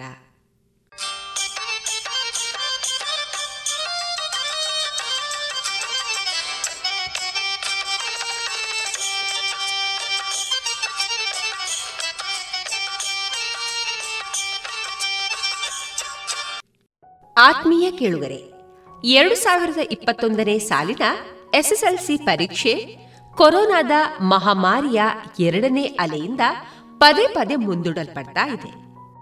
ಪರೀಕ್ಷೆ ಯಾವಾಗ ಅನ್ನೋ ಗೊಂದಲದಲ್ಲಿರುವ ನಮ್ಮ ವಿದ್ಯಾರ್ಥಿಗಳಿಗೆ ಇದೀಗ ಎಸ್ಎಸ್ಎಲ್ಸಿ ಪರೀಕ್ಷೆ ಯಾವ ರೀತಿ ನಡೆಯಲಿದೆ, ಹೇಗೆ ತಯಾರಿ, ಇಂತಹ ಹಲವಾರು ಗೊಂದಲಗಳಿಗೆ ಪುತ್ತೂರಿನ ಮಾನ್ಯ ಕ್ಷೇತ್ರ ಶಿಕ್ಷಣಾಧಿಕಾರಿಯವರಾದ ಶ್ರೀಯುತ ಲೋಕೇಶ್ ಸಿ ಹಾಗೂ ವಿಷಯ ಪರಿಣಿತ ಶಿಕ್ಷಕರೊಡನೆ ನಮ್ಮ ರೇಡಿಯೋ ಪಾಂಚಜನ್ಯದಲ್ಲಿ ಇದೇ ಜೂನ್ ಇಪ್ಪತ್ತ ಒಂಬತ್ತರಂದು ಮಂಗಳವಾರ ಸಂಜೆ ಆರರಿಂದ ಏಳರವರೆಗೆ ಲ್ಯಾಂಗ್ವೇಜ್ ವಿಷಯ ಹಾಗೂ ಜೂನ್ ಮೂವತ್ತು ಬುಧವಾರದಂದು ಸಂಜೆ ಆರರಿಂದ ಏಳರವರೆಗೆ ಕೋರ್ ವಿಷಯಾಧಾರಿತ ನೇರ ಫೋನ್ ಕಾರ್ಯಕ್ರಮ ನಡೆಯಲಿದೆ. ಈ ಬಾರಿ ನಡೆಯುವ ಎಸ್ಎಸ್ಎಲ್ಸಿ ಪರೀಕ್ಷೆಯಲ್ಲಿ ಓಎಂಆರ್ ಶೀಟ್ ಅಂದ್ರೆ ಏನು? ಲ್ಯಾಂಗ್ವೇಜ್ ಮತ್ತು ಕೋರ್ ಸಬ್ಜೆಕ್ಟ್ ಎರಡೇ ಪರೀಕ್ಷೆಯಲ್ಲಿ ಯಾವ ವಿಷಯದಲ್ಲಿ ಪರೀಕ್ಷೆ ನಡೆಯಲಿದೆ? ಹೀಗೆ ಹಲವಾರು ವಿಷಯಗಳು, ಸಂದೇಹಗಳು, ಗೊಂದಲಗಳ ಕುರಿತು ನೇರವಾಗಿ ಪುತ್ತೂರಿನ ಮಾನ್ಯ ಕ್ಷೇತ್ರ ಶಿಕ್ಷಣಾಧಿಕಾರಿಯವರಾದ ಶ್ರೀಯುತ ಲೋಕೇಶ್ ಸಿ ಹಾಗೂ ಅನುಭವಿ ವಿಷಯ ಶಿಕ್ಷಕರೊಡನೆ ಮಾತನಾಡಬಹುದು. ನಿಮ್ಮ ಪ್ರಶ್ನೆಗಳಿಗೆ ಉತ್ತರ ಖಂಡಿತ. ಹಾಗಾದರೆ ತಪ್ಪದೆ ಕರೆ ಮಾಡಿ ಸೊನ್ನೆ ಎಂಟು ಎರಡು ಐದು ಒಂದು, ಎರಡು ಒಂಬತ್ತು ಎಂಟು ನಾಲ್ಕು, ಒಂಬತ್ತು ಒಂಬತ್ತು. ಮತ್ತೊಮ್ಮೆ ಸೊನ್ನೆ ಎಂಟು ಎರಡು ಐದು ಒಂದು, ಎರಡು ಒಂಬತ್ತು ಎಂಟು ನಾಲ್ಕು ಒಂಬತ್ತು ಒಂಬತ್ತು. ಇನ್ನು ಮುಂದೆ ಜಾಣ ಸುದ್ದಿಯಲ್ಲಿ ಸುದ್ದಿ ಸಂಶೋಧನೆ.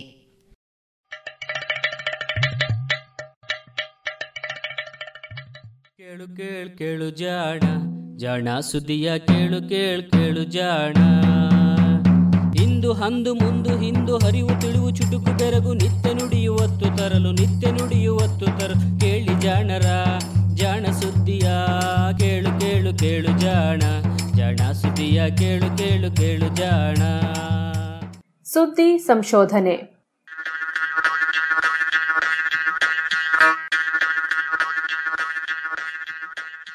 ಜಗಿದೆ ಅರ್ಥ ಮಾಡಿಕೊಳ್ಳುವುದು ಸಾಧ್ಯ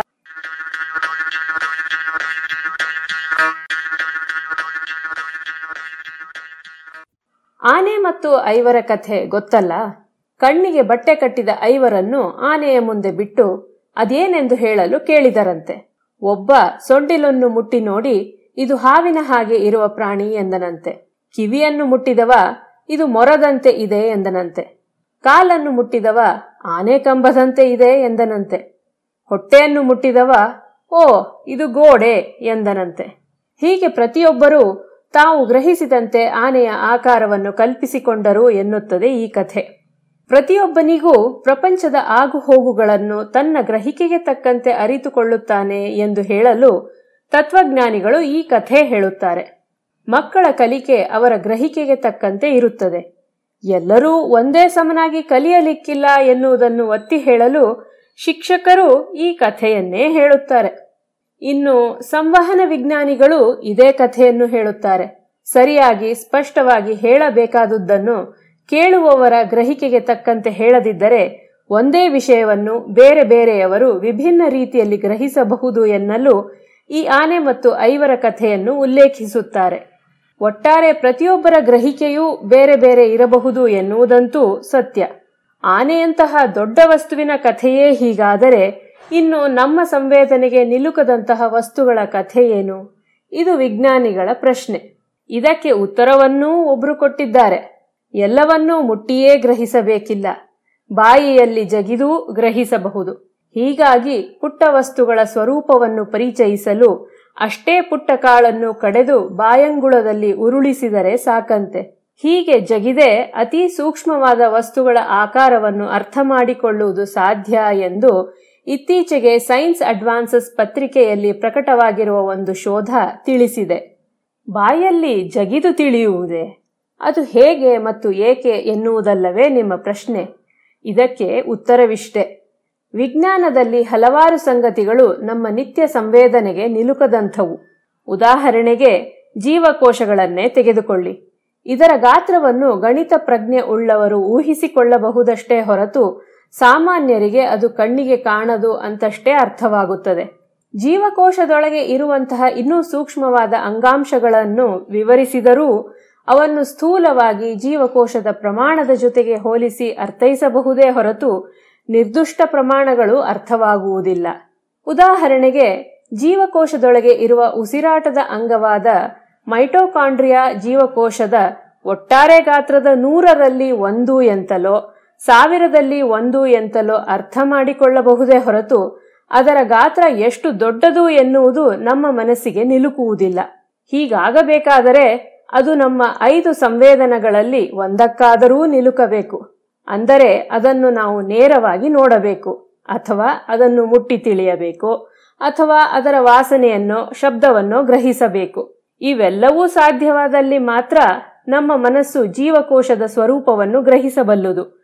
ಅದು ಅಸಾಧ್ಯವೆಂದಾಗ ನಾವು ಬೇರೆ ಉಪಾಯಗಳಿಗೆ ಮೊರೆ ಹೋಗಬೇಕಾಗುತ್ತದೆ.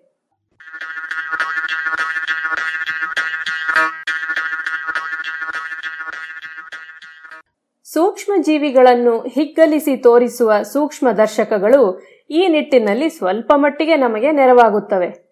ಆದರೆ ಅವುಗಳಿಗೂ ಒಂದು ಮಿತಿ ಇದೆ ಉದಾಹರಣೆಗೆ ಸೂಕ್ಷ್ಮ ದರ್ಶಕದಡಿಯಲ್ಲಿ ಕಂಡ ಜೀವಕೋಶ ಮುಟ್ಟಲು ಹೇಗಿರುತ್ತದೆ ಎನ್ನುವುದು ನಮಗೆ ಗ್ರಹಿಸಲಾಗದು.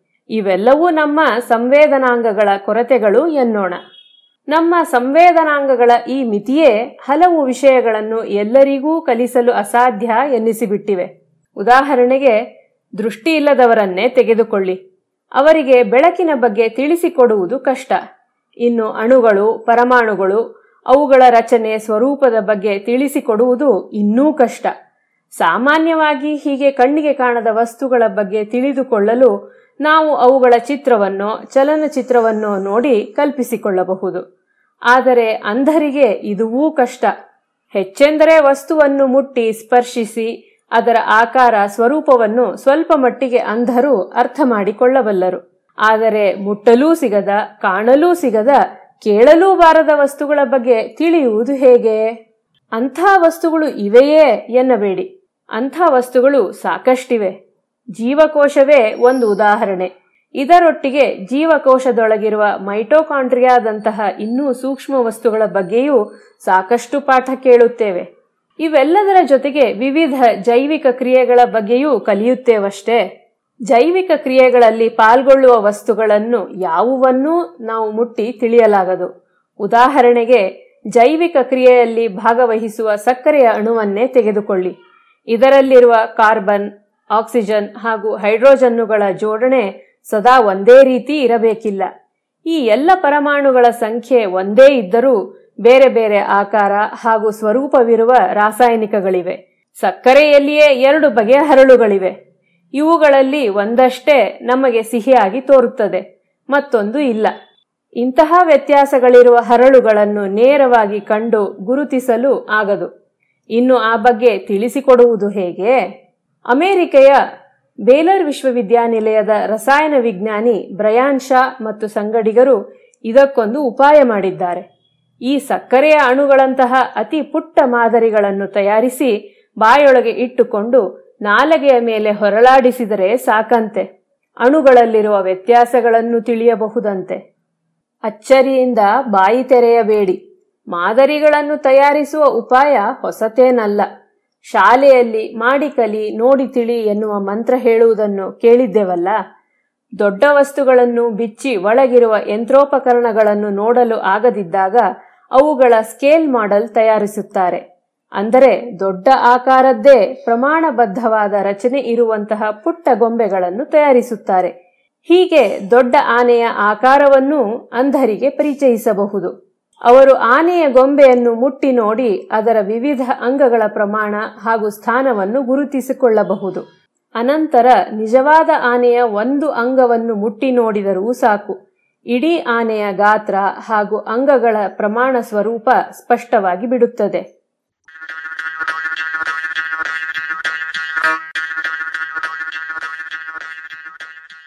ಇದೇ ರೀತಿಯಲ್ಲಿಯೇ ಅತಿ ಸಣ್ಣದಾದ ಜೀವಕೋಶಗಳ ಮಾದರಿಗಳನ್ನೂ ತಯಾರಿಸಬಹುದು. ಅವನ್ನು ಮುಟ್ಟಿ ನೋಡಬಹುದು, ಸ್ವರೂಪವನ್ನು ತಿಳಿಯಬಹುದು. ಆದರೆ ಇಲ್ಲಿ ಒಂದು ವ್ಯತ್ಯಾಸವಿದೆ. ನಿಜವಾದ ಜೀವಕೋಶವನ್ನು ಮುಟ್ಟಿ ನೋಡುವುದು ಅಸಾಧ್ಯವಾದ್ದರಿಂದ ಪ್ರಮಾಣದ ಖಚಿತ ಅರಿವು ದೊರೆಯುವುದು ಕಷ್ಟ. ಅದೇನೇ ಇರಲಿ, ಈ ರೀತಿಯ ಸ್ಕೇಲ್ ಮಾಡೆಲ್ ಅಥವಾ ಸ್ಕೇಲ್ ಮಾದರಿಗಳನ್ನು ಮಾಡಿ ವಿವಿಧ ಜೈವಿಕ ಅಣುಗಳನ್ನು ಪರಿಚಯಿಸಬಾರದೇಕೆ ಎನ್ನುವುದು ಶಾ ಅವರ ತಂತ್ರ. ಇವರ ಸಂಶೋಧನೆಗಳು ನಡೆಯುವ ಜೀವರಸಾಯನಿಕ ಕ್ಷೇತ್ರದಲ್ಲಿ ಹೀಗೆ ಅಣುಗಳ ಮೂರು ಆಯಾಮದ ಆಕಾರ ಸ್ವರೂಪವನ್ನು ತಿಳಿಯಬೇಕಾದ ಸಂದರ್ಭಗಳು ಬಹಳಷ್ಟಿವೆ. ಒಂದು ಉದಾಹರಣೆ ಕೊಡುವುದಾದರೆ, ಕೊರೋನಾ ವೈರಸ್ಸು ನಮ್ಮ ಜೀವಕೋಶಗಳೊಳಗೆ ನುಸುಳಲು ಒಂದು ಪ್ರೋಟೀನ್ ಅನ್ನು ಬಳಸುತ್ತದೆ. ಈ ಪ್ರೋಟೀನಿನ ಆಕಾರ ನಿರ್ದಿಷ್ಟವಾಗಿಲ್ಲದಿದ್ದಲ್ಲಿ ಅದಕ್ಕೆ ಜೀವಕೋಶದೊಳಗೆ ನುಸುಳುವುದು ಅಸಾಧ್ಯ. ಉದ್ದನೆಯ ಪ್ರೋಟೀನು ಮಡಚಿಕೊಳ್ಳುವಾಗ ಸ್ವಲ್ಪ ಆಚೀಚೆ ಆದರೂ ಇಂತಹ ಸಂಗತಿ ಘಟಿಸಬಹುದು. ಹಾಗೆ ಆಕಾರದಲ್ಲಿ ವ್ಯತ್ಯಾಸವಿರುವಂತಹ ಪ್ರೋಟೀನುಗಳ ರಚನೆಯನ್ನು ಮಾದರಿಗಳ ಮೂಲಕ ಅಂಧರು ಗ್ರಹಿಸಬಹುದೇ? ಏಕಿಲ್ಲ, ಕೈಯಲ್ಲಿ ಮುಟ್ಟುವ ಬದಲಿಗೆ ಬಾಯಲ್ಲಿ ಉರುಳಾಡಿಸಿ ಮುಟ್ಟಿದರೆ ಸಾಕು ಎನ್ನುವುದು ಶಾ ಅವರ ತರ್ಕ. ಇದು ಹೇಳಿದಷ್ಟು ಸುಲಭವೇನಲ್ಲ ಬಿಡಿ. ಬಾಯಲ್ಲಿ ಉರುಳಾಡುವಷ್ಟು ಪುಟ್ಟದಾದ ದೊಡ್ಡ ವಸ್ತುವಿನ ಆಕಾರವನ್ನೇ ಅನುಕರಿಸುವ ಮಾದರಿಗಳನ್ನು ತಯಾರಿಸಬೇಕು. ಇದು ವಿಷವಾಗಿರಬಾರದು. ಬಾಯಲ್ಲಿ ಹಾಕಿಕೊಳ್ಳುತ್ತೇವಲ್ಲ? ಹಾಗೆಯೇ ಒಂದೊಂದು ಪುಟ್ಟ ಮೂಲೆ, ಬದಿ, ಚಾಚುಗಳೆಲ್ಲವೂ ಮೂಲದರಂತೆಯೇ ಇರಬೇಕು. ಇಷ್ಟೆಲ್ಲ ಆದ ಮೇಲೆ ಇಂತಹ ಮಾದರಿಗಳನ್ನು ಬಾಯಿ ಸ್ಪಷ್ಟವಾಗಿ ಬೇರೆ ಬೇರೆ ಎಂದು ಗುರುತಿಸುತ್ತದೆಯೋ ಎನ್ನುವುದನ್ನೂ ತಿಳಿಯಬೇಕು. ಹಾಗಾದ ಮೇಲಷ್ಟೇ ಇಂತಹ ಮಾದರಿಗಳನ್ನು ಬಳಸಬಹುದು. ಶಾ ಇವೆಲ್ಲವನ್ನೂ ಮಾಡಿದ್ದಾರೆ. ಸೋಯಾ ಹಿಟ್ಟು, ಜೆಲ್ಲಿಯಂತಹ ಜಿಲಾಟಿನ್ ಬಳಸಿ ಒಂಬತ್ತು ವಿವಿಧ ಪ್ರೋಟೀನುಗಳ ಆಕಾರಗಳನ್ನು ಸಣ್ಣ ಪ್ರಮಾಣದಲ್ಲಿ ಸೃಷ್ಟಿಸಿದ್ದಾರೆ. ಇವನ್ನು ತಯಾರಿಸಲು ಒಂದೋ ಅಚ್ಚಿನೊಳಗೆ ಜೆಲ್ಲಿಯನ್ನು ಎರಕಹೊಯ್ಯಬಹುದು. ಇಲ್ಲವೇ ತ್ರೀ ಮುದ್ರಣ ತಂತ್ರಜ್ಞಾನವನ್ನು ಬಳಸಬಹುದು. ಈ ಪ್ರತಿಯೊಂದು ಮಾದರಿಯನ್ನು ನೆಲಗಡಲೆ ಬೀಜದ ಗಾತ್ರದಲ್ಲಿ ಇಲ್ಲವೇ ಅಕ್ಕಿ ಕಾಳಿನ ಗಾತ್ರದಲ್ಲಿ ರಚಿಸಿದ್ದಾರೆ. ಈ ಮಾದರಿಗಳಲ್ಲಿ ಅಲ್ಪ ಸ್ವಲ್ಪ ವ್ಯತ್ಯಾಸವಿದ್ದ ಅಣುಗಳ ಮಾದರಿಗಳನ್ನೂ ಸೇರಿಸಲಾಗಿತ್ತು. ಇಂತಹ ಮಾದರಿಗಳನ್ನು ವಿದ್ಯಾರ್ಥಿಗಳಿಗೆ ನೀಡಿ ಅವುಗಳನ್ನು ಬಾಯಿಯಲ್ಲಿ ಉರುಳಾಡಿಸಿ ಆಕಾರವೇನಿರಬಹುದೆಂದು ಊಹಿಸಲು ಕೇಳಿದ್ದಾರೆ. ಹೀಗೆ ಊಹಿಸಿದ ಆಕಾರವನ್ನು ದೊಡ್ಡ ಗಾತ್ರದ ಆಕಾರದ ಮಾದರಿಗಳೊಂದಿಗೆ ಹೋಲಿಸಲು ಹೇಳಿದ್ದಾರೆ. ಇದೇ ರೀತಿಯಲ್ಲಿ ಮುಟ್ಟಿ ನೋಡಬಹುದಾದ ಮಾದರಿಗಳನ್ನೂ ನೀಡಿ ಪರೀಕ್ಷಿಸಿದ್ದಾರೆ. ಈ ಪರೀಕ್ಷೆಗಳಲ್ಲಿ ವಿದ್ಯಾರ್ಥಿಗಳು ಶೇಕಡ ನಲವತ್ತರಿಂದ ಐವತ್ತರಷ್ಟು ಸರಿಯುತ್ತರಗಳನ್ನು ನೀಡಿದ್ದರು. ಚಿಕ್ಕ ಮಾದರಿಯನ್ನು ಸರಿಯಾಗಿ ಗುರುತಿಸಿದ್ದೇ ಹೆಚ್ಚು. ಅಂದರೆ ಇಂತಹ ಮಾದರಿಗಳನ್ನು ಪ್ರೋಟೀನುಗಳ ಸ್ವರೂಪ ತಿಳಿಸಲು ಬಳಸಬಹುದು. ದೊಡ್ಡ ಗುಂಪಿಗೆ ಪಾಠ ಮಾಡುವಾಗ ಒಂದೇ ಮಾದರಿಯನ್ನು ಹಲವರು ಬಳಸಬೇಕಾಗುತ್ತದೆ. ಅದರ ಬದಲಿಗೆ ಇಂತಹ ಪುಟ್ಟ ಮಾದರಿಗಳನ್ನು ಮಾಡಿ ಪ್ರತಿಯೊಬ್ಬರಿಗೂ ಕಲಿಸಬಹುದು. ಇವನ್ನು ಸುಲಭವಾಗಿ ಕೊಂಡೊಯ್ಯಬಹುದು. ಎಲ್ಲಕ್ಕಿಂತಲೂ ಮುಖ್ಯವಾಗಿ ದೃಷ್ಟಿಯುಳ್ಳವರಿಗೂ ಇಲ್ಲದವರಿಗೂ ಕಲಿಸಲು ಇವು ಬಲು ಉಪಯುಕ್ತ. ಎರಡು ವಿಭಿನ್ನ ರೀತಿಯ ಮಾದರಿಗಳ ಅವಶ್ಯಕತೆ ಇಲ್ಲ ಎಂದು ಶಾ ವಾದಿಸಿದ್ದಾರೆ. ಹಾ, ತಿನ್ನುವ ವಸ್ತುಗಳಿಂದ ಮಾಡಿದ ಮಾದರಿಗಳು ಪಾಠ ಮುಗಿದ ಮೇಲೆ ಹಾಗೆಯೇ ಉಳಿಯುತ್ತವೆಯೋ, ಜೀರ್ಣವಾದವೋ ಎನ್ನುವುದನ್ನು ಇವರು ತಿಳಿಸಿಲ್ಲ.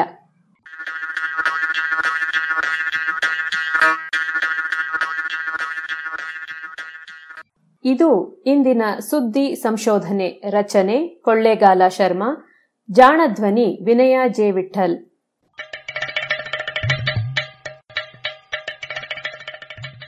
ಜಾಣ ಸುದ್ದಿಯ ಬಗ್ಗೆ ಸಲಹೆ, ಸಂದೇಹಗಳು ಇದ್ದಲ್ಲಿ ನೇರವಾಗಿ ಒಂಬತ್ತು, ಎಂಟು ಎಂಟು, ಆರು ಆರು, ನಾಲ್ಕು, ಸೊನ್ನೆ, ಮೂರು, ಎರಡು, ಎಂಟು ಈ ನಂಬರಿಗೆ ವಾಟ್ಸಪ್ ಮಾಡಿ ಇಲ್ಲವೇ ಕರೆ ಮಾಡಿ.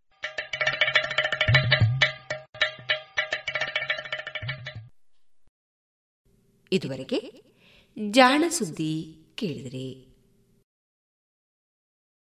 ಇನ್ನು ಮುಂದೆ ಮಧುರ ಗಾನ ಪ್ರಸಾರವಾಗಲಿದೆ.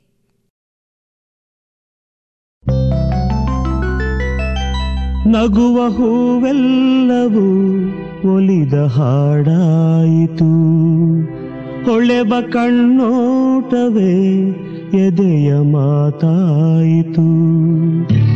ಚೆಲುವೆಲ್ಲ ಕಣ್ಣಲ್ಲೇ ತುಂಬಿತು. ಕಣ್ತುಂಬಿ ಮನದಲ್ಲಿ ನಿಂತಿತು. ಮನ ತುಂಬಿ ನಿನ್ನಲ್ಲೇ ಸೇರಿತು. ನಿನ್ನ ಸೇರಿ ಸೆರೆಯಾಯಿತು. ನಗುವ ಹೂವೆಲ್ಲವೂ ಒಲಿದ ಹಾಡಾಯಿತು. ಹೊಳೆವ ಕಣ್ಣೋಟವೇ ಎದೆಯ ಮಾತಾಯಿತು. ಚೆಲುವೆಲ್ಲ ಕಣ್ಣಲ್ಲಿ ತುಂಬಿತು ಕಣ್ತುಂಬಿ ಮನದಲ್ಲಿ ನಿಂತಿತು ಮನ ತುಂಬಿ ನಿನ್ನಲ್ಲೇ ಸೇರಿತು ನಿನ್ನ ಸೇರಿ ಸೆರೆಯಾಯಿತು ನಗುವ ಹೂವೆಲ್ಲವೂ ಒಲಿದ ಹಾಡಾಯಿತು ಹೊಳೆವ ಕಣ್ಣೋಟವೇ ಎದೆಯ ಮಾತಾಯಿತು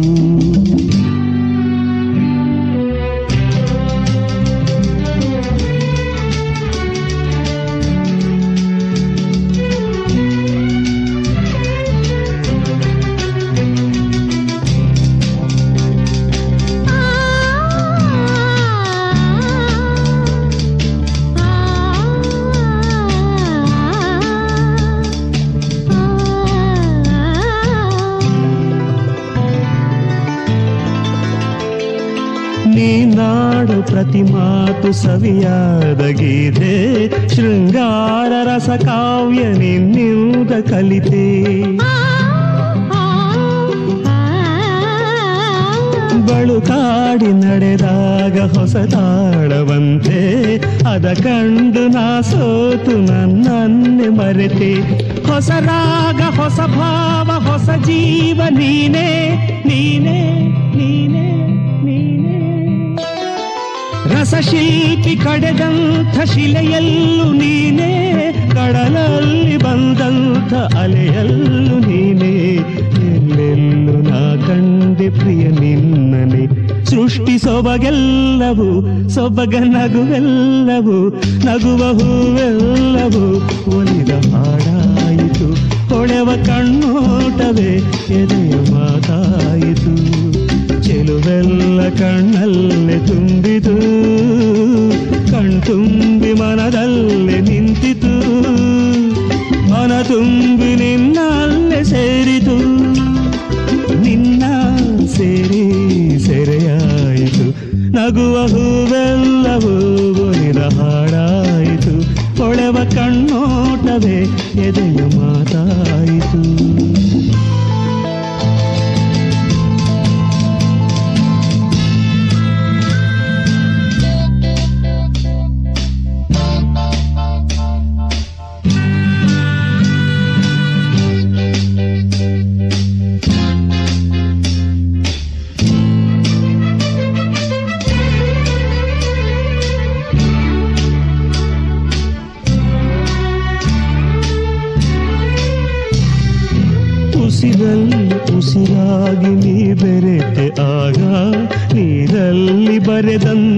ಕಥೆಯಾದ ಈಗ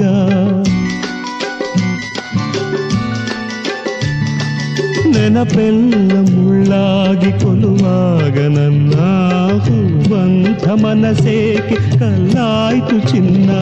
ನಗೆ ದೀಪ ಇರುವಲ್ಲಿ ಇರುಳನ್ನು ತಂದೆ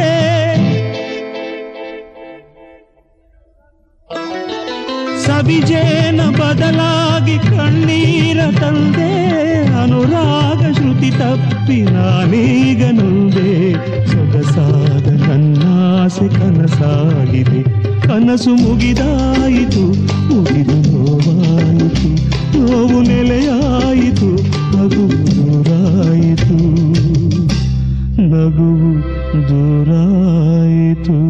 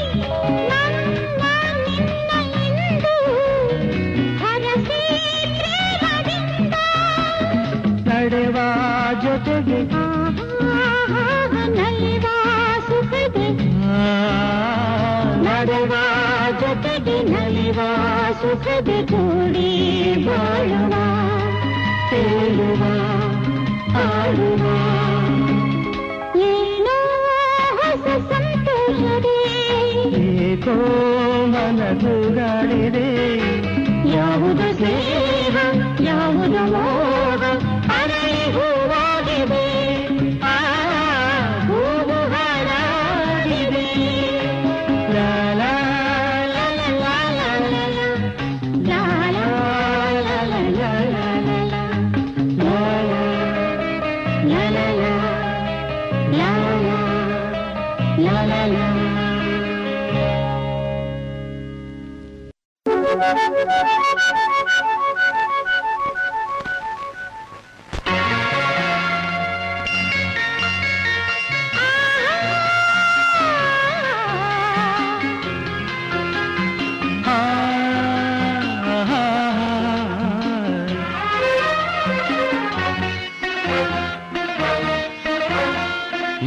ಪುಗಳ ಸವಿನಿಲನ ನೀಡಿದ ಸ್ಪಂದನ ಮಧುವೆ ಎನ್ನುವ ಮಧುರ ಬಂಧನ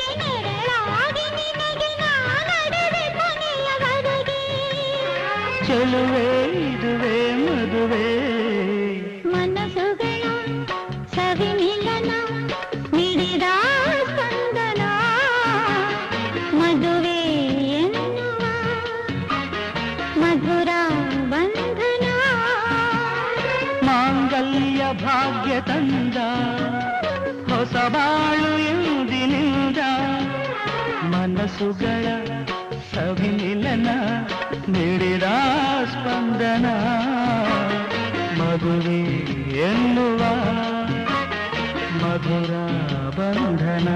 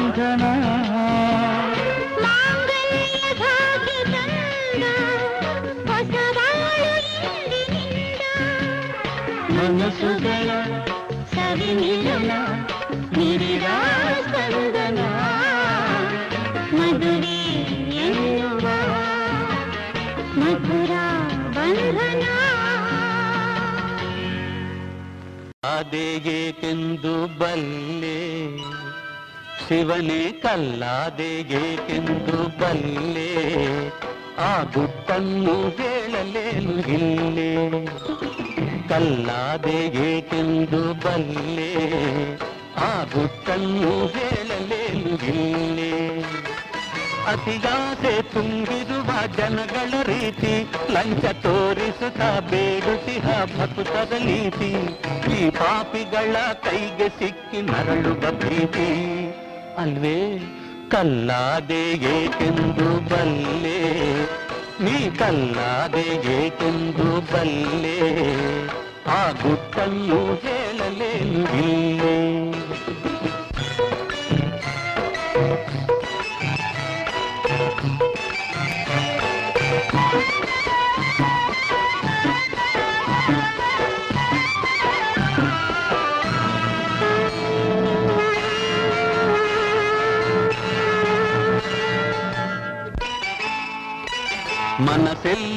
ಕಣ್ಣೆಲ್ಲೋ ಪೂಜೆ ಎನ್ನುವರು ನಿನಗೆ ನೈವೇದ್ಯ ಎಂದೆಲ್ಲ ತಾವೆ ತಿನ್ನುವರು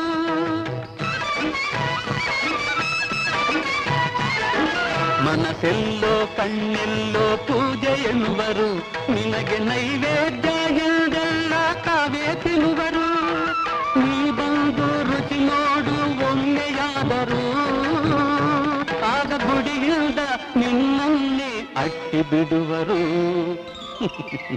ಕಲ್ಲಾದೆ ಏಕೆಂದು ಬಲ್ಲೆ ಶಿವನೇ ಕಲ್ಲಾದೆ ಏಕೆಂದು ಬಲ್ಲೆ ಆ ಗುಟ್ಟನ್ನು ಹೇಳಲೇನು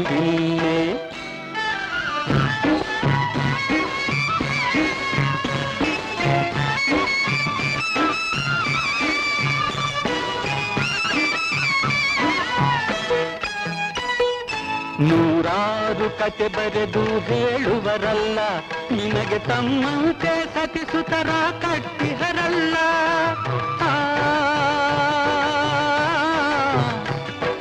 ಓ, ಆ, ಆ, ಆ, ಆ, ಆ. ನೂರಾರು ಕತೆ ಬರೆದು ಹೇಳುವರಲ್ಲ ನಿನಗೆ ತಮ್ಮಂತೆ ಸತಿಸುತರ ಕಟ್ಟಿಹರಲ್ಲ ಹೆಸರಲ್ಲಿ ಸುಲಿಗೆಯನ್ನು ಮಾಡುವರಲ್ಲ. ನಿನ್ನ ಅಯ್ಯೋ ಪಾಪ ಎನಿಸಿದೆಯಲ್ಲ. ಕಲ್ಲಾದೆಯೇಕೆಂದು ಬಲ್ಲೆ? ಶಿವನೇ ಕಲ್ಲಾದೆಯೇಕೆಂದು ಬಲ್ಲೆ? ಆ ಗುಟ್ಟನ್ನು ಹೇಳಲೇನು ಇಲ್ಲೇ? ಹೋ ಅತಿಯಾಸೆ ತುಂಬಿರುವ ಜನಗಳ ರೀತಿ ಲಂಚ ತೋರಿಸುತ್ತಾ ಬೇಡುಚಿಹ ಭಕ್ತರ ನೀತಿ. ಈ ಪಾಪಿಗಳ ಕೈಗೆ ಸಿಕ್ಕಿ ನರಳುವ ಭೀತಿ, ಕಲ್ಲಾದೆ ಏಕೆಂದು ಬಲ್ಲೆ, ಆ ಗುಟ್ಟನ್ನು ಹೇಳಲೇನು ಇಲ್ಲೇ.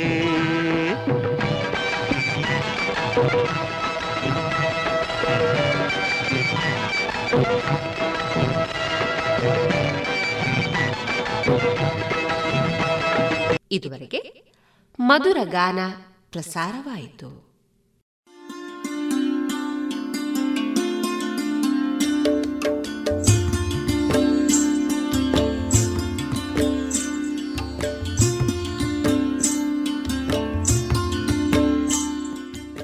ರೇಡಿಯೋ ಪಾಂಚಜನ್ಯ ಸಮುದಾಯ ಬಾನುಲಿ ಕೇಂದ್ರದಿಂದ ನಿಮ್ಮ ಕಾರ್ಯಕ್ರಮಗಳು ಪ್ರಸಾರವಾಗಬೇಕೆ?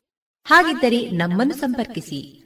ನಮ್ಮ ದೂರವಾಣಿ ಸಂಖ್ಯೆ ಸೊನ್ನೆ ಎಂಟು ಎರಡು ಐದು ಒಂದು, ಎರಡು ಒಂಬತ್ತು ಎಂಟು ನಾಲ್ಕು ಒಂಬತ್ತು ಒಂಬತ್ತು.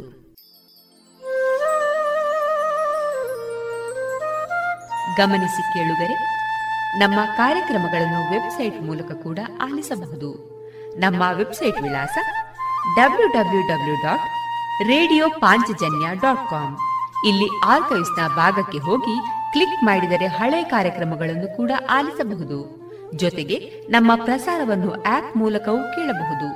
ಪ್ಲೇಸ್ಟೋರ್ನಲ್ಲಿ ಪಾಂಚಜನ್ಯ ಸರ್ಚ್ ಮಾಡಿ, ಡೌನ್ಲೋಡ್ ಮಾಡಿಕೊಂಡು ತಮ್ಮ ಮೊಬೈಲ್ಗಳಿಗೆ ಇನ್ಸ್ಟಾಲ್ ಮಾಡಿದರೆ ರೇಡಿಯೋ ಪ್ರಸಾರದ ಕಾರ್ಯಕ್ರಮವನ್ನು ನೀವು ಆಲಿಸಬಹುದು. ನಮ್ಮ ಪ್ರಸಾರದ ಬಗೆಗೆ ನಿಮ್ಮ ಅಭಿಪ್ರಾಯಗಳನ್ನು ಹಂಚಿಕೊಳ್ಳಲು ನಮ್ಮ ವಿಳಾಸ ರೇಡಿಯೋ ಪಾಂಚಜನ್ಯ ತೊಂಬತ್ತು ಬಿಂದು ಎಂಟು ಎಫ್ಎಂ ಸಮುದಾಯ ಬಾನುಲಿ ಕೇಂದ್ರ, ನೆಹರು ನಗರ, ಪುತ್ತೂರು. ನಮ್ಮ ದೂರವಾಣಿ ಸಂಖ್ಯೆ ಸೊನ್ನೆ ಎಂಟು ಎರಡು ಐದು ಒಂದು, ಎರಡು ಒಂಬತ್ತು ಎಂಟು ನಾಲ್ಕು ಒಂಬತ್ತು ಒಂಬತ್ತು. ಇಮೇಲ್ ವಿಳಾಸ radio Panchajanya at Gmail dot com ನಮ್ಮ ವಿಳಾಸ ಮತ್ತೊಮ್ಮೆ, ರೇಡಿಯೋ ಪಾಂಚಜನ್ಯ ತೊಂಬತ್ತು ಬಿಂದು ಎಂಟು ಎಫ್ಎಂ, ಸಮುದಾಯ ಬಾನುಲಿ ಕೇಂದ್ರ, ನೆಹರು ನಗರ, ಪುತ್ತೂರು. ನಮ್ಮ ದೂರವಾಣಿ ಸಂಖ್ಯೆ ಸೊನ್ನೆ ಎಂಟು ಎರಡು ಐದು ಒಂದು ಎರಡು ಒಂಬತ್ತು ಎಂಟು ನಾಲ್ಕು ಒಂಬತ್ತು ಒಂಬತ್ತು. ಇಲ್ಲಿಗೆ ಈ ಹೊತ್ತಿನ ಪ್ರಸಾರ ಕಾರ್ಯಕ್ರಮವನ್ನ ಮುಕ್ತಾಯಗೊಳಿಸುತ್ತಿದ್ದೇವೆ. ಆತ್ಮೀಯ ಕೇಳುಗರಿಗೆಲ್ಲ ರೇಡಿಯೋ ಪಾಂಚಜನ್ಯದ ಬಳಗದ ಪರವಾಗಿ ನಾನು ತೇಜಸ್ವಿ ರಾಜೇಶ್ ಮಾಡುವ ಅನಂತ ವಂದನೆಗಳು.